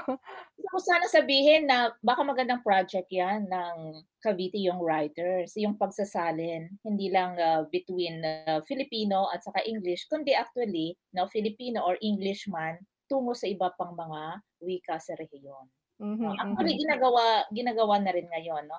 Uh, very interesting yung mga proyekto halimbawa no ng Savage Mind. Although ngayon concentrated sila sa mga classics ng European halimbawa patungo sa Filipino, no? Pero uh, yung punto ko ay hindi lang sa Filipino and English kasi so far yan limited pa lang tayo sa ganang wika eh. Pero halimbawa yung Tagalog isalin sa Waray, no? Yung uh, tula mo, no? Isalin sa Cebuano or sa Pangasinense, Chabacano, di ba? Pwede naman ganun. Uh, sa tingin ko po maganda yung hinaharap natin pagdating sa ganyang uh, discussion kasi dito sa atin sa Siwa no no nagsimula po yung Siwa no sa pagiging uh, syempre dito muna sa ating kung saan tayo sa Cavite di ba pero uh, sa ngayon po na uh, nabuksan na nagkaroon ng access yung ibang mga uh, manunulat no mula sa iba't ibang regions no? Nag-aallow din po kami ng mga workshops na halimbawa meron kaming mga kasama na um, taga Bicol meron kaming kasama na uh, si Jed shout out kay Jed Harme. Yan taga Aklan po siya. Pero dahil yun nga uh, nag-move siya dito sa Cavite at uh, aktibong manunulat po no? Um ayun uh, nakasama namin siya last year sa workshop. Yan kabatch ni Joshua Ayan. So, uh, kumbaga, welcome welcome sil uh, welcome sila dito sa atin sa Cavite Young Writers Association. So yun po, feeling ko um, magandang tunguhin ito ng iba pang mga organisasyon, no? hindi lang kami, kundi yung ano, nabuksan. No? Kasi kumbaga yung region is, uh, wag na tayo magpakahon doon no? sa region na naka-confine lang sa geography. Ang ano, ang dapat tingnan natin ay nandun siya sa tao. At um, hindi inferior, no? Uh, yung pagiging dahil galing ka dito sa probinsya ay inferior na, kumbaga. Uh, ito ay, kumbaga, dapat tingnan mo siya na pantay at ito ay pare-pares naman tayo at the end of the day na Pilipino tayo. So, dapat tingnan natin siya sa ganong lente. Ayun. Um, so far, um, sa tingin ninyo po, bukod sa mga futures na, ayun, parang manghuhula, no? na, na, na feel ko lang naman, no, na tutunguhin natin. Sa tingin nyo po, ano po yung mga futures na nakikita ninyo, specifically sa Visayan literature and sa atin dito, siguro kay Denise and Joshua may masasabi din sila in their own experiences na uh, ayan na nga, ito na yung time ngayon. Ano yung nakikita yung futures ng ating, ng panitikan, ng regional literature? The future is now. No, yun yung sa akin, tingin ko. Uh, ibig sabihin, pagpapatuloy, pagpapalawak, and pagpapalalim. Uh, halimbawa, ako yung pangarap ko, and I think, no, maraming, marami ang may ganong pangarap sa ngayon. So, nakakatuwa na mayroong shared consciousness. Kasi nakikita rin natin yung pangangailangan eh. Sa tinatawag nating interregional and transregional. So, interregional, halimbawa, sa case pa lang ng Visayas, no, yung panitikan ng Kinaraya, Hiligaynon, Akyanon, Waray, at saka Cebuano, no? Uh, at saka, ang dami niya kasing similarity sa Bicol dahil rin sa geography no, at saka sa kasaysayan. At ang dami niya ring, actually, ang daming salita no, sa Kinaraya na very similar sa uh, Tagalog. No? Yung medyo malayo lang talaga, no? Uh, nadanas ko ito na mag-travel ako sa North. Feeling ko talaga the North is a foreign country for me no? So kasi nga maintindihan mo dahil na geographically mas malayo siya. Although hindi naman ganoon kalayo kasi nga even sa bahasa Indonesian, bahasa Malaysia, ang dami-daming similarities, no? Uh, ng Visayan languages, di ba?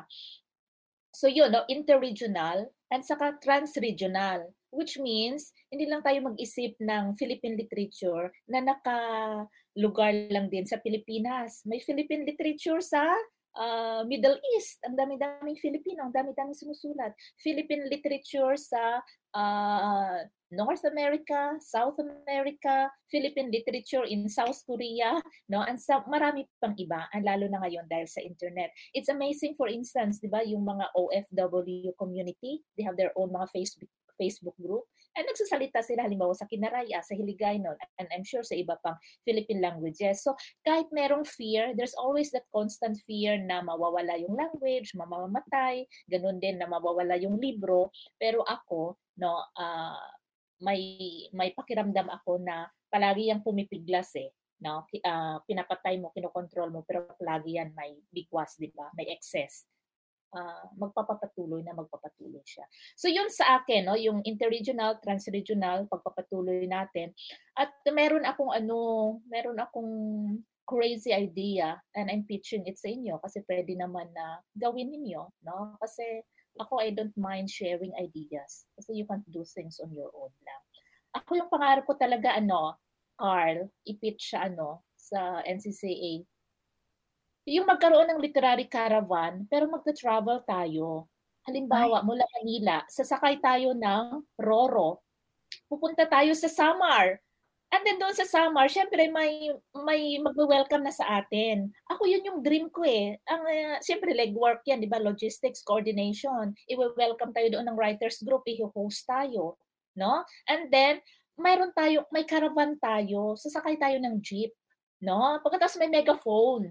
'Di ba? Pagkatapos naka-live track ito sa SOCMED. So inaabangan ng lahat na sa ngayon nandito na ang jeep ng literary caravan sa Borongan Samar, no? By tomorrow blah blah blah, dadating na siya sa Tacloban. Mga ganyan. Pagkatapos in two days darating na siya sa sa Cebu. Eh, may nakahanda na rin doon na magwe Yun sa akin yung dream ko, no? And then ano siya, uh, interdisciplinary. Ibig sabihin, may mga writers, may musicians, and even yung simple lang, may mga ganyan akong ano, craziness, halimbawa nakasakay ka sa bus, papuntang Batangas or papuntang Tagaytay, di ba may mga sumasakay in between ng mga nagbebenta ng mga mani, at saka even yung mga religious group, and they're allowed.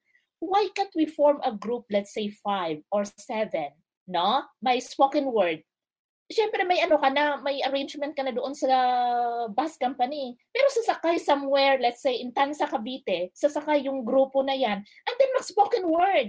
And let's see kung ano yung ano, ano yung magiging reaction ng mga ano. Halimbawa, in the coming election, di ba? May spoken word na parang poetic debate no tungkol sa mga issue but we do that sa mga bus we do, ako yun yung ambition ko sana pero syempre wala akong million para mag-fund no yun sana kapag venture capitalist ako, magka-hire sana ako ng mga grupo na to when you ito. Pero wala eh. So, Ang ganda, ma'am. Share that and do that, no? Yung mga ganyan. Ang ganda, ma'am. Feeling ko kahit sinong, uh, halimbawa, uh, high school, senior high school or college student, would um, sign up for a field trip or um, literary tour na ganyan all over the Philippines. Kesa nagtutour tayo kung saan-saan no, na not really as immersive as that no kasi pupunta ka do sa lugar, sama mo yung culture and the arts and yung yung yung experience talaga no. You find out what it is. And uh, napakagandang marami ka talaga mababaon na experiences with that. And oh, diba? on another on another crazy idea that uh, feeling ko, uh, pwede namin pag-usapan yan yung spoken performances, Oo, spoken word performances. mga mga terminal habang naghihintay sila, 'di ba? Ang ano, nakakapagod maghintay. Pero why don't we entertain them with spoken word oh, or whatever? Pero an pwede na may ano, may mga issue, 'di ba? So, and parang social experiment din siya. Tingnan, and pwede silang participatory, 'di ba? We don't know what will ano, 'di ba? Pero bakit hindi gawin yan? Yung mga ganyan. Oo nga, ma'am. Bakit nga hindi gawin to? So, siguro sa mga nakikinig sa atin, yan, nagkaroon Oo. na sila siguro ng idea, no, ng pwedeng gawin, di ba? Um, all in all, um, yung kasaysayan naman ng pagtula dito sa atin, sa ating bansa is oral, no? At um, napaka-feeling ko nasa dugo natin yon no? At uh, kayang-kaya natin itong gawin. Ayan. Nako, ang ganda, ang ganda. Si, um, okay, balik tayo. Ang ganda, ang ganda, ang ganda lang nung shinare ni Ma'am Genevieve, no? Hindi siya, ano siya, Ma'am, crazy and beautiful idea. yes, it's it's uh, actually a dream. Uh, we share that kind of dream with you, Ma'am, as well. good. Yan, si si Ma'am Carmi siguro. Ano uh, tinatawag natin ano, fearless forecast ng hinaharap. uh, kung matatawag na fearless forecast, sa hula-hula ng hinaharap, ano po sa tingin ninyo ang hinaharap ng ating panitikan? Literary storm. Yes. Yung uh, uh, susuhay ako dun sa sinabi din ni Ma'am Jen na interregional at transregional, siguro mag mas magiging hybrid tayo at i-embrace natin yung ating hybridity, hindi lang sa kultura pati sa lingwahe. Kasi um, parang si, hindi naman sa nakukulong pero siguro dahil sa generation natin halimbawa hindi na tayo yung parang uh, yung ating natututunang lingwahe ay yung mga lingwahe talaga ng ating mga magulang. Meron na tayong medyo mediated na siya ng TV, halimbawa. So, kung waray, mas madali nang matuto ng Tagalog or Filipino kasi napaka-ano na niya, nasa TV na siya. Uh, yung English din, kung manunood ka ng Disney movies, halimbawa, yung mga exposure namin dati. So, hindi siya, hindi na nakakalimutan ng konti yung waray. Halimbawa, yung mga mother tongue natin. Pero hindi din naman ibig sabihin na dapat ay bumalik din tayo ng puro doon. Kumbaga, siguro dapat i-embrace din natin yung diversity din talaga. At at uh, siguro kaugnay din noon yung konsepto ng um, yung hindi lang tayo nakakulong sa isang konsepto ng isang bagay. Kung kung mayroon tayong mga background halimbawa na uh, may migration sa ating pamilya, hindi lang tayo nakakulong sa isang lugar, hindi lang nakakulong sa isang lingwahe. Siguro kailangan din nating i-embrace yon. At dahil mayroon na rin, dumarami na rin yung mga manunulat, lalong-lalo na yung mga mas batang manunulat. At siguro dahil din sa pagbabago sa curriculum, halimbawa yung sa K-12 kahit pa paano may usad at magandang usad siya So dahil sa mga ganong klaseng uh, moves, halimbawa, mas nagiging, mas yumayabong ang ating palagay ko ay mas yayabong ang ating kultura at hindi lang siya uh, makakahon sa kung ano yung dati nating inaakala na dapat ganito lang. Dahil nagbabago tayo sa sabay ng panahon, dapat magbago rin yung ating mga mga ideya tungkol sa mga bagay na na ating kumbaga yung mga bagay na uh, very close sa ating mga puso at isipan ganon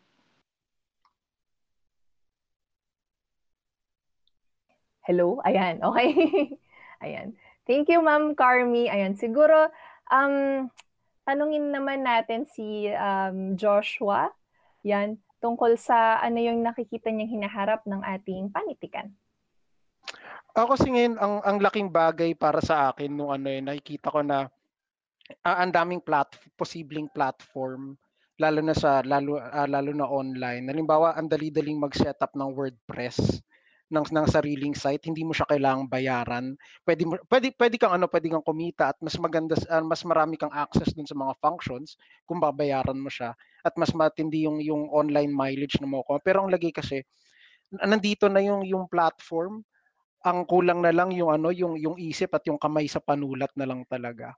So sa palagay ko ano eh yung sinasabi nila yung kung ano eh kung ano susuhayin ko rin yung sinabi ni ni ano ni, ni Ma'am Carmi na ano eh yung sa sa wika din wag tayong matakot na yakapin yung ano yakapin yung yung ibang wika rin. Kasi hindi naman tayo nagpapasakop doon sa wika eh. Sinasakop nga natin yung wika kapag kapag kapag ginagamit natin siya alinsunod doon sa ano sa mga karanasan natin no? Kasi kung matatakot tayong gamitin yung yung mga ano yung wika pinapaypayan natin yung baga ng kamangmangan no? Na kung ano kung gagamitin natin yun yung ano yung yung yung wika ito para sa karanasan ay nandiyan ang mga platforms palagi ko lalong yayabong eh. Walang walang ibang direksyon sa palagay ko ang panitikan natin kundi ano kundi pasulong. Yun ang yun ang nakikita ko talaga na ano sa sa lahat ba naman ng lalo na na ngayon sa bagamat hindi pa ganun talaga karami yung merong mga nagspoken word na kabataan dito sa ano sa ano mar- marami ng ano eh maraming venue eh marami ng at maraming hindi na humaling pero na-appreciate yung ganitong mga ganitong mga form. Kahit nga sabihin natin yung flip top na yan eh na ano eh na ibang ano ang ang strange at times nung ano nung nung delivery no may may may konting may konting karahasan may konting animosity pero ang lagi kasi ano yan, kung i-root natin yan, sabihin nila, ah, kasi galing sa New York yan, ganito sila. Hindi, kung babalikan natin yung tradisyon natin, dupluhang bayan, karagatan, 'di ba? Yung yung mas kilala sa lahat, balagtasan, nandiyan na silang lahat eh. Duda ko talagang kung ano, kung talagang yayakapin natin yung ano, yayakapin natin yung mga venue. Talagang ano, talagang uusbong palalo at lalong mag ano, mag kung kung gagamitin natin yung termino na mag-evolve, ano. Meron pa, meron pang iya ano para abutin abutin natin yung kaya ang ganda no sinabi ni Ma'am Jen no na ano bakit hindi bakit bakit ano bakit hindi pwede no ba't hindi pwedeng magsa publiko at ano at i-involve ang ang madla ang masa doon sa ano sa production ng panitikan kasi production pa rin yun kung participation di ba production ng panitikan yun eh ang laking ang, ang laking bagay nun ang gan, hindi hindi ko siya nakikita bilang romantic nakikita ko siya bilang ano susunod na step no susunod na hakbang tungo sa pagpapakalat ng panitikan yun Hmm. Yan. Thank you, hmm. Joshua. Hmm. Magpi-flip top na tayo mamaya. yun naman pala. Yung pala yung duduluhin nito, no? yan ang next step. Eh, joke lang. si Denise, yan. Kanina si Denise, kitang-kita ko habang kino-communicate ni Ma'am Jen yung crazy ideas niya. Ano, tuwang-tuwa si Denise eh. Gusto kong malaman, ba't tuwang-tuwa si Denise? Volunteer na siya mag, ano, mag-project director. ready ready na siyang ano um, magkwento sa BB Bus? Pwede? Going to Cavite City? Pwede ba? Sige, Denise. Oh, um, ayun po, uh, buti po na open up ni Sir Joshua yung tungkol sa platforms kasi after niyo po itanong yung uh, question about sa future ng regional literature, ang una pong pumasok sa isip ko ay what if 5 to 10 years from now, Netflix Philippines have any has animated um, TV shows or uh, Netflix produced movies na ang iniikutan niya ay yung mga regional na uh, literature natin, mga pre-colonial natin na literature.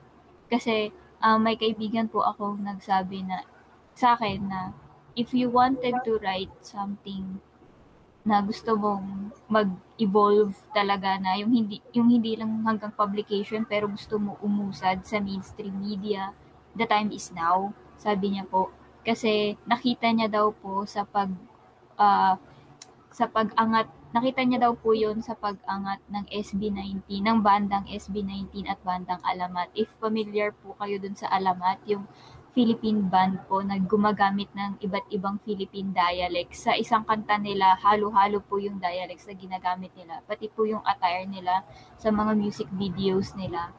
If yung band member po galing sa ganitong probinsya, yung tribal na damit po ng indigenous group na yon doon sa probinsya niya, yun po yung suot niya. Tapos minomodify na lang po nila para maging modern. Uh, ganun po yung takbo ng uh, ng uh, alamat.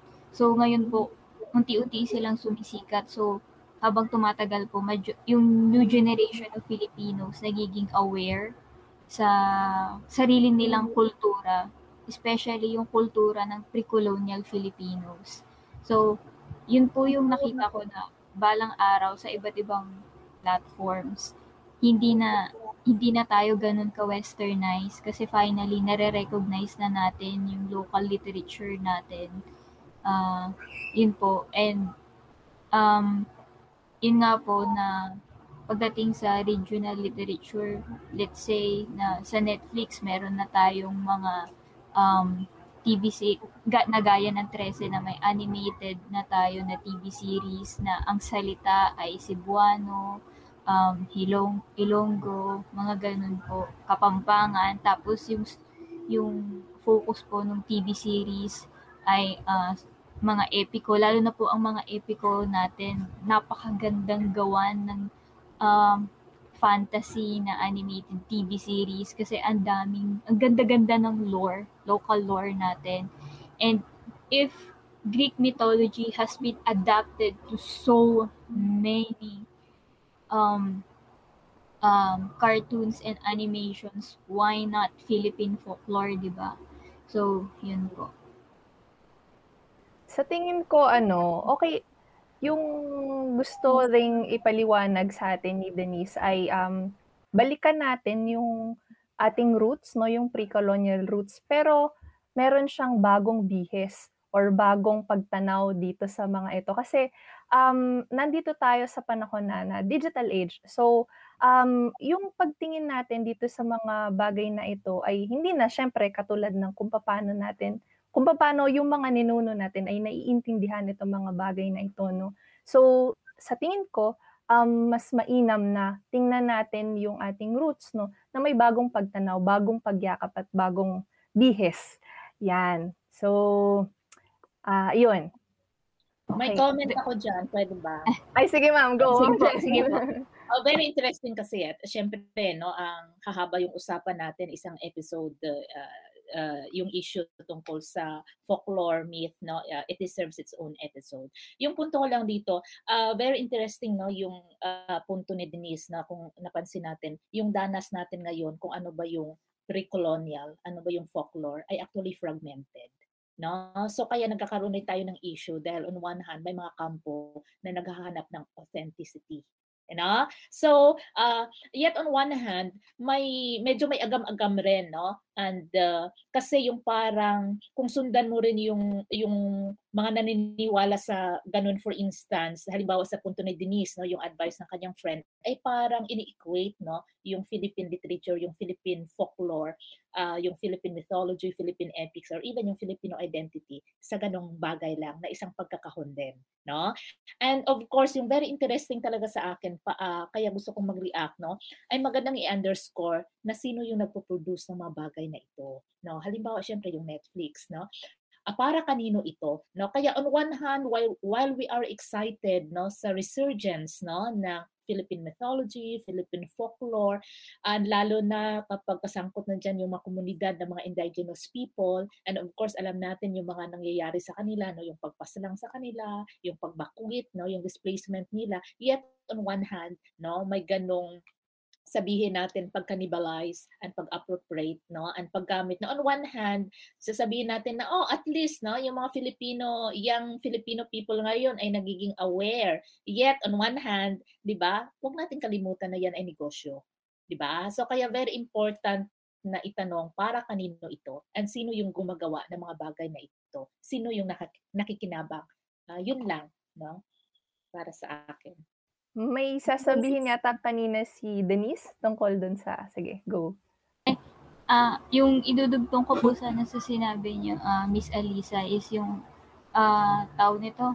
Kaya po yun yung naiisip ko kasi para sa akin, uh, the only way to um to uh, for the Philippine country to move forward naging pang Miss Universe na uh, ano po is to look ba at para ay para sa akin po nakikita kong way para sa to move forward is para kilalanin mo muna yung sarili mo kung ano ka kasi yun yung magiging guide mo kung paano ka mag-move forward and paano mo makikilala yung sarili mo is ay kung hindi mo kilala yung past mo. So, importante para sa Filipinos na makilala nila yung past nila para makilala nila yung sarili nila para alam nila kung paano sila mag-move forward.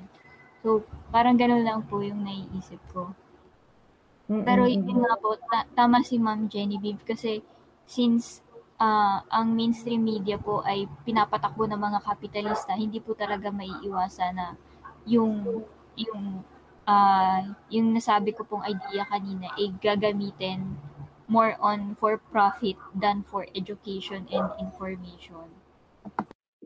Hmm, tama din naman. Siguro ano no, sa pagyakap natin doon sa ating roots no, sa sa pre-colonial roots natin kung matatawag natin na ano. And yung sa regional, sa literature, sa kultura natin, sa pagbalik natin sa mga bagay na ito no.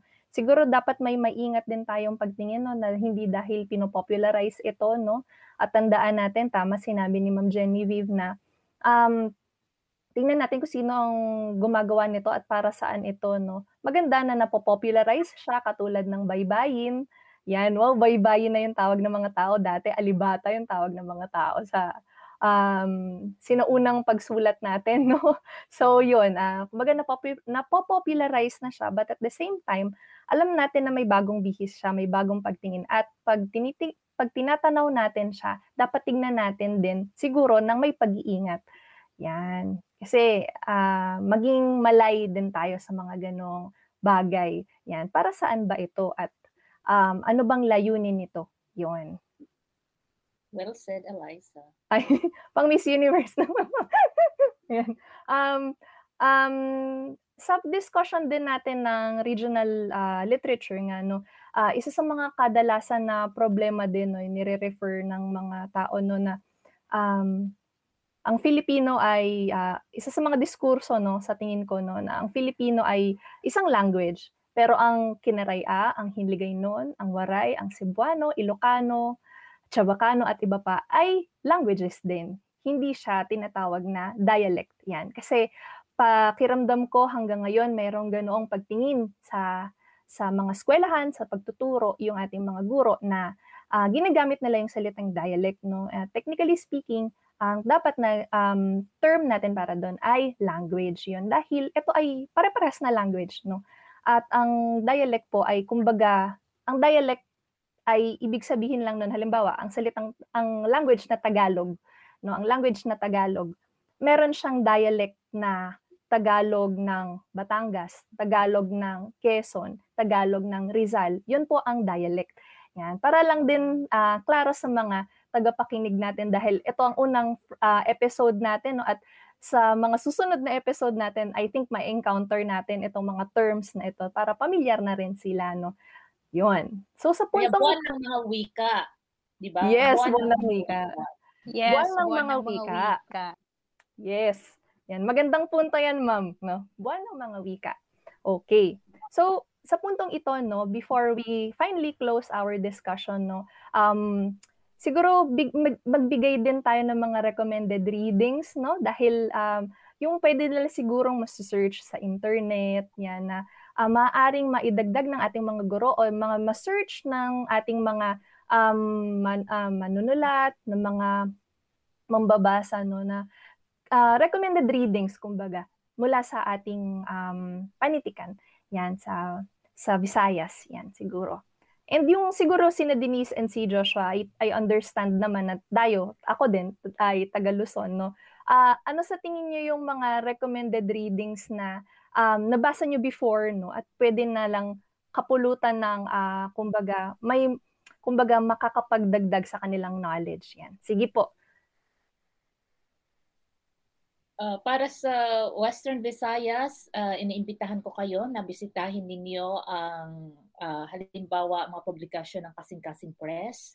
No? So, uh, dami-dami nun, uh, pati mga uh, kwentong pambata. No? So, uh, available din uh, online, no? lalo na sa uh, Facebook, yung uh, mga trabaho no sa Kinaraya, may mga libro si Sir John Iremel Chudoro sa Kinaraya at saka sa Filipino, si Jose Edison Tondares, no? Um, uh, sa Hubon Manunulat, no, sina Early Solgadong, si Hilmon Tinola. Uh, basahin ninyo, no, si Ma'am Alice Stan Gonzales. Para sa akin talagang isang napakagaling na manunulat sa Hiligaynon at sa buong bansa. Uh, may sabi na ang kanyang uh, mga kwento sa uh, English published ng UP Press. Siyempre, basahin niyo ako, lalo na dahil may mga bago akong libro. Uh, and available sa Shopee at Lazada mula sa UP Press. And bisitahin ninyo yung Balay Sugidanon. Actually, 10 years na siya hindi lang ako nakapag-celebrate last year dahil sa pandemic and dahil sobrang busy. Konting kwento lang, no? Yung Balay Sugidanon ay uh, nilikha ko dahil nga very passionate ako. Nang matapos ko, ma- nang makapunta ako, naging writing fellow ako sa Korea, South Korea. Dahil yung mga manunulat doon, kahit marunong sila ng English, ay talagang nagko-Korean sila. No? And kaya 'di ba, yung K-pop ay talagang as an industry sumikat siya dahil actually funded yung mga writers nila ng kanilang gobyerno. May mga writing residency no na binibigay sa kanila yung gobyerno para sumulat ng mga K-nobela. Uh, kay ano no, telenovela. And ginagawa nila yung mga bagay na ito, yung mindset nila no bilang Korean, yung mga estudyante ba, yung mindset nila, I don't they don't really think about themselves. Yung personal nila na achievement, they really think of doing things for their country. No? So kaya uh, pag uwi ko dito na inspired ako uh, so yung Balay Sugidan, the House of Storytelling dahil of course online I I did it online no sa WordPress. Bumabayad ako Josh no? And uh, uh, sad to say 10 years na hindi siya kumikita no? So hindi ako nakaka-gain kasi syempre in kinaraya siya and hindi naman and literary no? Hindi naman ako nagba-vlog about politics no para magkaroon halimbawa ng mga troll. So hindi nagiging viral yung mga posts. Pero I'm telling this to you kasi sa 10 years na yon ang dami-dami na ng archives doon. So kung namang problema kayo ng mga sources para sa uh, regional literature meron doon in Kinaraya in Filipino in Hiligaynon in Cebuano in Waray 'di ba? And lahat ito for free No? So, yung bawi ko na lang dito, yung mga batang na-publish doon, uh, ay ngayon, nakasali na sila sa mga uh, writing workshop and actually na, na-anthologize sila. Marami sa kanila nagsimula rin sa Balay Sugiddanan. No? So, it's my, my community engagement. Ayan, para sa ating mga ano tagapakinig na teachers, manunulat at mga estudyante no, uh, puntahan niyo po ang balaysugdadan.com yan, marami tayong mga resources na pwedeng magamit dyan sa pagtuturo, sa pagbabasa at kung interested tayong makapagbasa, no, kahit saan man tayo sa buong mundo, yan, pwedeng pwede nating i-access. Sige po, si Ma'am Carmi. Um, kung iuugnay, iuugnay ko lang no sa sinabi ni Ma'am Jen, actually yung isa after ng ES workshop namin kung saan panelist si Ma'am Jen nung nasa uh, workshop din ako, uh, dun na may na may feature si Ma'am Jen na poem ko sa sa Balay Sugidanan. So I'm also very thankful Ma'am Jen sa ganong opportunity at napaka Uh, actually, isa din siya sa ginawa kong resource para sa pagtuturo ko ng 21st Century Lit. Kasi yung mga ganitong um, websites, yung Balay Sugidanon, yung sa um, Bisaya, Uh, Balay Balakaso, Balay, yes, Bisdak. Balay Balakaso eh, ni Sir Mike Obenieta. Dati, yung mga fini-feature ni Sir Mike ay usually Cebuano poems. Pero ngayon, nag-feature na din ng Waray, halimbawa. So, isa siyang, napa- although walang translation yung site, pero kung kung nasa native or mother tongue naman ang ating mga ang uh, or meron tayong knowledge sa mga ganong languages. Napaka-rich resource siya. At I think yun nga ang ginagawang uh, resource din. Halimbawa kung may mga assignments like sino yung mga writers ng ganitong uh, languages halimbawa. So mga ganon. Um, yung sa amin, meron dati si Sir uh, Antonino de Vera, pero I think hindi pa siya, website din, ganun ding uh, collective. Pero I think hindi pa siya na-update ulit. Meron din si Mamerly Alunan, yung mga uh, online works din niya. Pero yung iba, kasi may, wala pa kaming uh, website for yung ganong mga uring uh, akda. So ang iba ay, at karamihan ay sa book form talaga. So kung hi, yung mga writers, kung mag-recommend ako, yung, syempre, kung gusto ninyong i, ano talaga, i-trace yung history, halimbawa, dun talaga sa pinag, mga pinagmulan namin. At ang, halimbawa, si Iluminado Lucente, uh, siya pa rin ang tinuturing na poet laureate. At hindi lang poet dahil napakagaling naman dudula, halimbawa. Uh, kung sa younger generation, sina Miss Janice Claire Salvacion, sina Sir uh, Voltaire Oizon, halimbawa si sina Miss Yvonne Esperas, hindi lang hindi lang manunula, nag gumagawa, sumusulat din ng kwento. Si Sir Voltaire halimbawa, nakasulat na siya ng I think isa din itong proyekto ng Amandi Wing uh, Publications na spearheaded din ni Miss Fiery Jill Ramos. So, kami-kami din yung nag-aano nag nagpa-publish at ngayon meron ding forthcoming from Balangiga Press yung first anthology ng short story sa Waray. So isa din yun sa nililook forward namin. Yun. At siguro yung mga younger, younger pa, like yung mga generation namin, sina RJ Babon, uh, sina Kenneth Cinco, um, yun.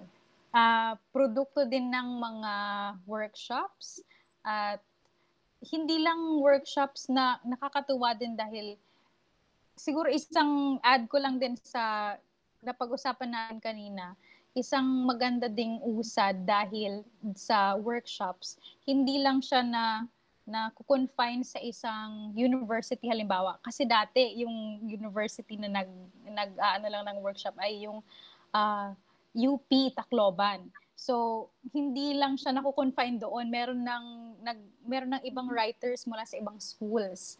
At sana hindi lang din ma-confine sa schools, kumbaga. Hin- kasi medyo elite din, medyo middle class na din 'yon. So, 'yun. Okay, ayan. Sa yan, thank you po sa ano no mga recommended readings yan, tsaka mga writers na dapat naming uh, abangan, hanapin online kung meron man silang uh, kung mag nagpo-post man sila sa Facebook kasi yung ibang mga manunulat, yung iba nilang tula halimbawa pino-post nila yan sa Facebook or um, kung hindi man sa mga bookstores kung may access tayo sa pinakamalapit na bookstores kung nasan man tayo. Tingnan natin no, tangkilikin natin yung uh, mga writers natin no. Um, lalong-lalo na uh, kailangan natin ding i-diversify yung ating reading experience. Kumbaga, yan. Dahil magda-diversify nga tayo ng reading experience, ano naman kaya yung masasuggest natin from Denise and from Joshua? Ah, ako ba? Si Denise go. muna. Sige, go. Denise muna. Si Denise muna. Ladies first. Wala po akong suggestion. Yun lang. Nandito po ako para makakuha ng suggestion. wow, Denise. ayan, ayan. Ako, ako ano eh, if, if we're talking about yun talagang sa ano yung sa panitikan sa sa kabisayaan ako na, nakuha ko siya mula sa ano eh ang, ang academic pero yun nga yung nagiging critique doon yung naging critique din ni ni Ma'am Carmi kanina is napaka may pagka exclusivist ano may pagka elitist kasi nasa middle class pa. Pero ang laking tulong kasi sa akin ng mga uh, uh, inanthologize ni ano ni Bienvenido Lumbera magmula doon sa Filipinos writing, yung Filipino literatures from the regions and kasi may compilation doon may dalawang section doon on Central Visayas and Western Visayas. So you'd, you'd find sina sina Dum uh, Dumdum, yung mga opo. Uh, uh, which is very ano, very uh, ang, ang ang old school kung kung if to use the term. Tsaka yung ano rin, yung yung lumbera-lumbera niya na anthology. Pero ang isa sa mga talagang ano um not to treat it like a bible, pero yung talagang kung ano yan, kung talagang ang hanap natin is yung talagang babalik ka dun sa roots mo, yung katulad nga na sinasabi ni ni Denise kanina, is that ang laking tulong sa kasi bumubuo rin ako ng proyekto ko eh, ng, ng isang proyekto tungkol naman sa mga ano sa Epico no na pinagpaplanuhan ko ring gawing ano um yun yung magiging panapos ko na thesis sa masters. Ang laking tulong sa akin ng mga uh, no research work na ginawa ni uh, uh, Dabian uh, Damiana Eugenio. So ang, ang laking ano ang yung treasure trove ng ano ng mythos natin is nandun talaga. No, tsaka yung yung yung style din. Uh, may mga syempre may mga translation siya in English. Pero ano eh, pero syempre at times things get lost in translation eh. So meron katulad sa amin kahit yun nga kung, kung babalik tayo sa wikain namin sa sa Batangas, ibang-iba yung ibang-iba yung ano, ibang-iba yung tono, pananalita, pagpapakahulugan ng, ng mga salita namin. So kailangan ano kailangan hindi naman ako naniniwala sa pagiging purista ng mga bagay-bagay lalo na sa panitikan at sa wika, no? Dahil nakaka-harm 'yun at times eh. Kung hanapin natin 'yun, pero ang ganda kasing balikan ng mga original na teksto talaga kasi nandun yung pagiging malaro ng wika, yung pagiging ano, yung yung lambing niya at yung yung pag-ibig dun, pag-ibig nung na nung wika na 'yon. So 'yan yung mga I think yun yung mga kung kung hanap natin ay yung ano, yung talagang kung bagbalik sa sa ugat 'yan, siguro tingnan natin si Damiana Eugenio at sa kanyang mga epiko, no? At uh, ang, ang tawag po rito ay mga sugilan, tama po ba? Yung su, sugilanon ano? Ang uh, mga, ano? Thanks uh, Josh, no? Naalala ko uh, si F. Landahocano no? Opo, yun, opo, si Hocano. anthropologist opo. ng uh, Filipino mm. anthropologist pero uh, taga Iloilo. Ano siya nga yung unang researcher ng Hinilawod. Nabanggit mm. kanina ni Denise si Yawa, no? Actually si mm. ano 'yon, Nagmalitong Yawa. Nagmalitong Yawa si Nagmaling Diwata isa sa oh, nagma, uh, nagmalitong yawa, nagmaling diwata. Uh, napakaganda nito no yung version ni F. Landahukano, yung Hinilawod Adventures ni Humadap noon, yung epic hero mm-hmm. natin sa Tarangban Cave. And then yung sumunod na anthropologist, Josh, 'di ba, si uh, Dr. Alice uh, Magos, na buhay pa ngayon and yung UP Press no? Of course I'm promoting UP Press no? Shout out sa UP Press. Ah uh, yung 10 volume epics no? Ito yung pinaka longest epic ng Pilipinas di ba? Yung Hinilawod. And merong 10 volume epics published yung UP Press. Yung una doon Tikum Kadlom no yung uh, siya yung enchanted uh, black dog And yung pangalawang volume, yung Tuos, na actually dito inadapt yung movie na Tuos. I think 2018 Sinimalaya starring Nora Honor and Barbie uh, Fortaleza. No? So, in short, kapag gagamitin nyo itong material, ang daming resources. Yung libro na ito ay uh, nasa original contemporary kinarea, may Filipino translation, may English translation, and if you choose to buy sa Amazon, meron pang audio. At ang dami-daming uh, mga reference references no sa tinatawag nating intertextuality kasi ang dami na rin films no si isa pang magaling na taga UP na taga Iloilo rin si Dr. Uh, Moyko Christine Moyko yung kanyang study ay tungkol sa sibod no yung focus naman ni Dr. Moyko ay music no so yung music ng Panay Bukidnon no at saka yung dance nila na binanog uh, pinag-aralan niya ito. So in short, kapag gagamitin ito na reference materials, ang dami-dami ng scholarship na magsusupport no, ng pagtuturo tungkol sa Philippine epic. Mm-hmm. So thanks for revitalizing okay. and reawakening. uh, no? So hindi lang 13. Siyempre, panoorin niyo oh, yung 13 and basa. uh, pero marami pa yung uh, hihigit sa 13. Tsaka po ma'am, ano, ay, yung susuhayin ko rin po yung um, kay Rizil Muhares po, meron siyang mga studies. Uno, ano, no, yung, Maria Makiling. Opo, opo, yung sa, ano niya, yung sa Maiden Shrouded in Darkness, tsaka yung tungkol sa ICOG. Ah, ang gaganda ng mga pag-aaral na yun na excavation siya talaga ng yung metalinguistics nung ano nung nung nung, nung salita. So ang ganda, ang ganda noon kung ano ang gandang source yun talaga. Trove, treasure trove talaga siya ng ano nung kung pagbalik at pagbalik din lamang sa ano Sa, yung mga writers sa... natin ngayon, contemporary writers na uh, nag-interrogate no and uh, gumagamit ng uh, mga folklore natin, mythology. Mm-hmm. Tingnan ninyo si ano, mga akda ni Alan Dirain. No? Oh, yes. Yes. Uh, mula sa kanyang uh, banal na aklat ng Makumag. Makumag. Ay, no, no? Pagkatapos yung kanyang latest, no, yung Aswang Laot no? Hmm. At saka yung isa pa, no, yung yung traversing po the ano the Oo. Terra Terra Terra Mundo parang ganun. Oo. Uh, si Alvin Yapan, no? Mga taga Ateneo ito. Nako, lahat taga Ateneo. so, syempre friends natin sila, syempre pina-promote natin sila. no? So si Alvin Yapan yung kanyang sangkatauhan, sangkahayupan. Nako, napakagaling talaga. Yung paggamit niya rin ng Bicol, no, ng mga mitolohiya ng Bicol pero na na isa sa konteksto sa kontemporaryo, ang, ang galing sumulat ni Alvin. No, ang galing sumulat. And of course, you have our friend din, si Edgar uh, Egay Calabia Samar. No? Oo, and very active si Sir Egay sa IG at saka sa Facebook. So kung hindi pa ninyo narinig ang Jano Silang, panahon na, no? Para magugustuhan ng mga bata. So see, Ayan ang dami-dami nating yaman-yaman, no? Ng Philippine literature. Yaman-yaman nga po. Indeed, Ma'am uh, Ma'am Jen. Ayan. So maraming salamat po sa mga um, ano natin no, um, um, recommended readings, recommended na writers, no? Kung gusto nating um, palaganapin, paano basahin natin, suportahan natin yung mga gawa nito, no? In the coming episodes ng ating QLIT, no? Um, uh, I think madidiscuss natin itong mga, ay, nabanggit ni mo, sina Sir Alvin Yapan, yan sina Edgar Samar, yan, mga taga dito naman sa Luzon. Pero same pa din yung sentiments no na writing um writing no uh, their own experiences in their um uh, from their regions no. At yun pa rin yung bukal ng experiences talaga no sa pagsusulat natin. And yung ano that a way that connects us all also as Filipinos Ayan. So maraming maraming maraming salamat po sa ating lahat, no? So dahil nga po ano, siguro bigyan na lang po natin ulit no ng um siguro closing statements or something na mababaon ng ating mga uh, tagapakinig no sa araw na ito, no. Um, in discussion um, of regional literature, particularly in Visayas. Siguro simulan natin kay Denise yan.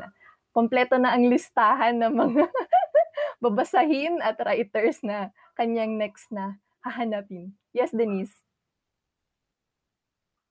Um, siguro ang bagi ang uh, huling uh, pasalita ko po siguro um, I I wish and I hope na sana sa future mas maging mayabong pa yung ating um, pagkilanlan and um, pag-spread nitong ating regional literature kasi uh, sa nakikita ko, uh, sobrang importante talaga siya kasi um, sa literature natin, bukod sa history, ang nakasulat din doon ay yung mga experiences natin. Hindi lang hindi lang yung ano natin, um, hindi lang yung uh, literature natin ng araw, pero yung literature natin ngayong present day, nagsasabi siya ng mga experiences natin as Filipinos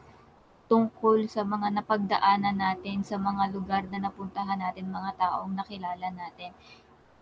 And mas maganda sana kung ang babasahin ng kabataan natin ay yung sariling atin kesa ma-whitewash tayo ng ma-whitewash. Although wala namang masama sa pagbabasa ng uh, foreign um, literature since nakakatulong din siya para maging aware tayo kung ano yung nangyayari doon sa ibang bansa, yung kultura ng ibang bansa at um, mga tao doon. Pero mas maganda siguro kung um, kilala natin kung sino tayo through our uh, regional literature. And sana marami pang regional literature ma-translate sa English, um, at sa Filipino para mas marami yung magkaroon ng access. And hopefully, uh, yung DepEd din and yung mga iba pang sangay ng government and kahit yung mga private schools na hindi ganun katindi kahawak ng CHED at DepEd ay magkaroon ng kusa na um, i-introduce yung ating regional literature sa ating kabataan today and sa mga susunod na generation. Okay. Yan. Ako. Parang madaming panawagan si Denise ah. sana naririnig, sana naririnig no ng mga kinauukulan no. Um, may magandang tutunguhin no kung sakaling uh, i-adapt man no, at maging bukas ang kanilang tenga sa mga panawagan na ito. Siguro si Joshua, yan. Joshua, ako, ako siguro ang ano eh una sa lahat ang ang ang ang, ang laking bagay na nakasama ako sa ang laking bagay para sa akin na naka, nakasama ako sa sa diskusyon na ito. Ano na ang, ang, ang laking bagay, ang laking pasalamat ko kay Ma'am Carmi at kay Ma'am uh, Asenho na na ibigay i gamitin ang platform na ito no isa isang ano, isang yung napaka hip na platform napakabagong ano kumbaga man yung kung kung hihiramin natin yung sinabi ni Alisa yung pag uh, ah, isang panibagong bihis ito no na para iparating yung napaka isang napaka hindi hindi lamang masasabing lapit sa puso eh, kundi indigenous ano eh uh, endemic sa ating mga Pilipino eh yung yung usapin ng panitikan regardless kung anong ano kung saang wika ito nasusulat. Yun nga yun 'di ba nga pag pinagtatambis natin uh, pag sinasabi lang metaphor ang metaphor ay talinghaga lamang naman. Hindi no ito ay ano magkaibang magkaiba ito no. Mas mas endemic mas mas uh, ingrained sa atin yung paggamit ng talinghaga no. Na ang laking laki ang laking bagay nito na nandito sa platform na ito. Kaya yun nga kung kung sa panawagan at panawagan din lamang 'yan. Ah uh, umaasa ako na magamit talaga yung lahat ng mga ano yung yung kasalukuyang ano kasalukuyang uh, mga platform na ito para iparating yung mga ano yung mga indigenous nating uh, indigenous nating mga danas, yung mga panibago nating danas na mapagano parating ito na para ano hindi lamang ito para sa makahon doon sa sa apat na sulok ng silid-aralan o di kaya sa sa konteksto ng ng ano ng ng lipunan natin ngayon sa apat na sa kwadradong ano screen ng ano ng ng ating mga computer. Na lumabas talaga sa ano sa sa masa yung halimbawa yung production ng ano ng yung very vilified na na Wattpad. Pero ang lagay yung o di kaya before yung forerunner nito na mga romance novels pero ang lagay nagbabasa ang masa no? Nagbaba na, na so bakit hindi ito magawa doon sa ano sa mga mga panitikan na nasusulat sa regional na wika no?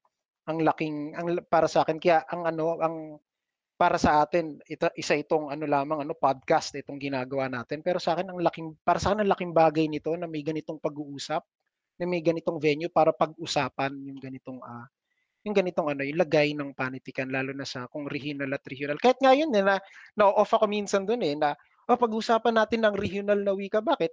Ang mga taga Maynila ba ay wala sa isang rehiyon? Bakit bakit? Exactly. Bakit, di ba? Wala pa sila sa rehiyon. Di ba? Kami bang mga Batanggenyo dahil dahil lamang ba kami ano nananagalog ay wala kay ring kami sa rehiyon? Eh, yung ganong ano eh, yung ganong yung ganong ano ba na dali na natin no. Nandito na tayo isang paa natin nakatapak na dun sa labas ng pinto. Abay, ala, kagay ano na, no? Tuloy-tuloy na yaan ah.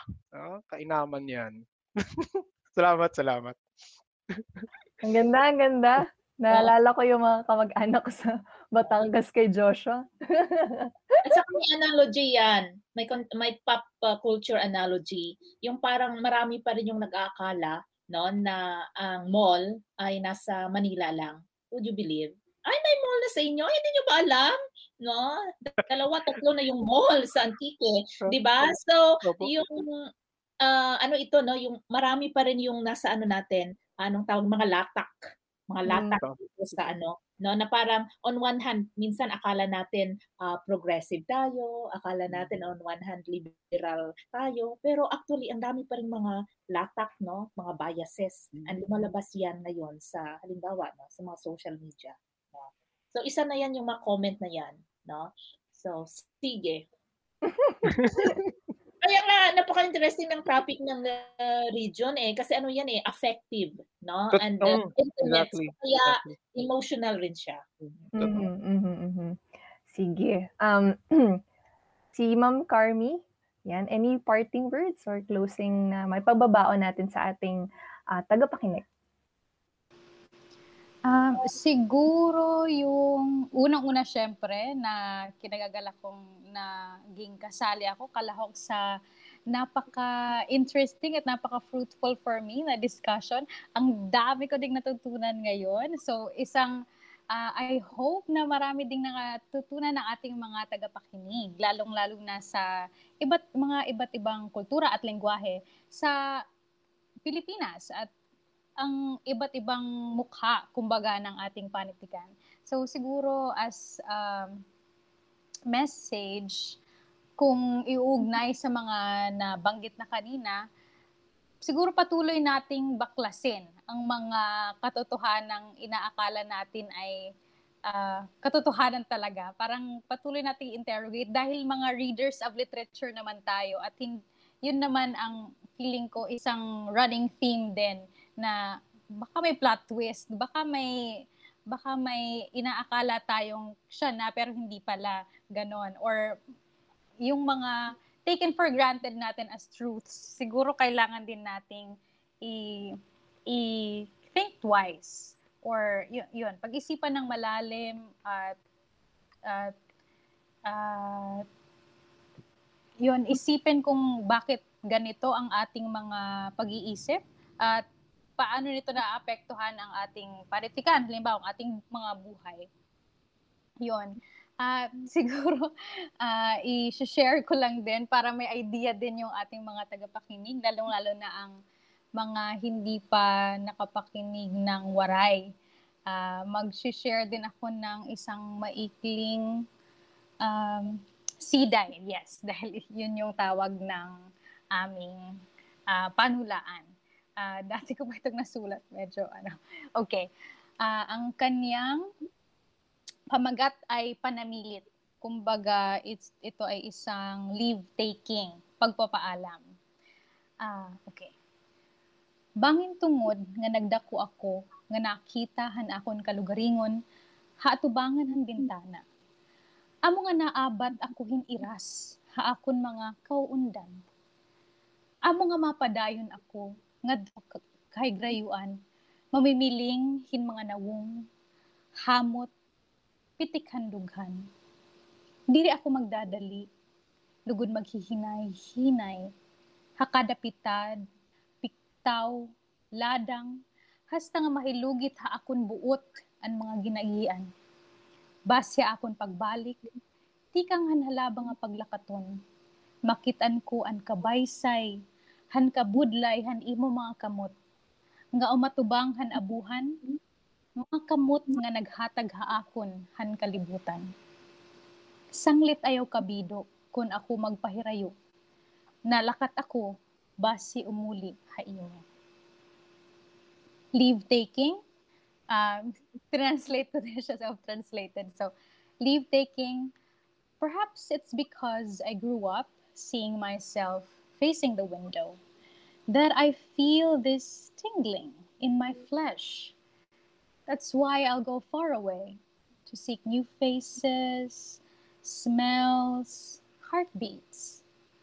I will not hasten, rather, go slowly with every step, pace, stride, until those paths carve themselves a place in my mind so that when I come back from my long wandering, I'd see the beauty of the labor of your hands that faced the hearth, hands that gave me the world. So weep not if I go. To come home is why I leave you. Maraming salamat po. Ang ganda, ma'am.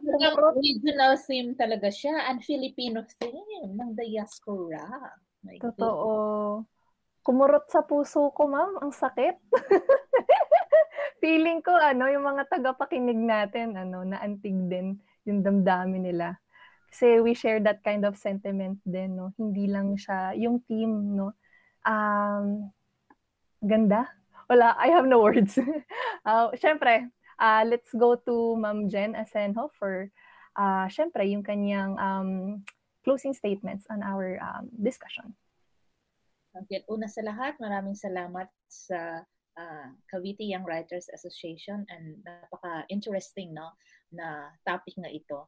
So, uh, for my parting words, gusto ko lang sabihin na uh, yun nga no, yung partikularidad ng uh, rehiyon, ng mga wika at ng mga kultura ay ito yung bumubuo ng uh, pambansa. No? So kaya hindi dapat uh, ikahiya at hindi dapat natin i-neglect.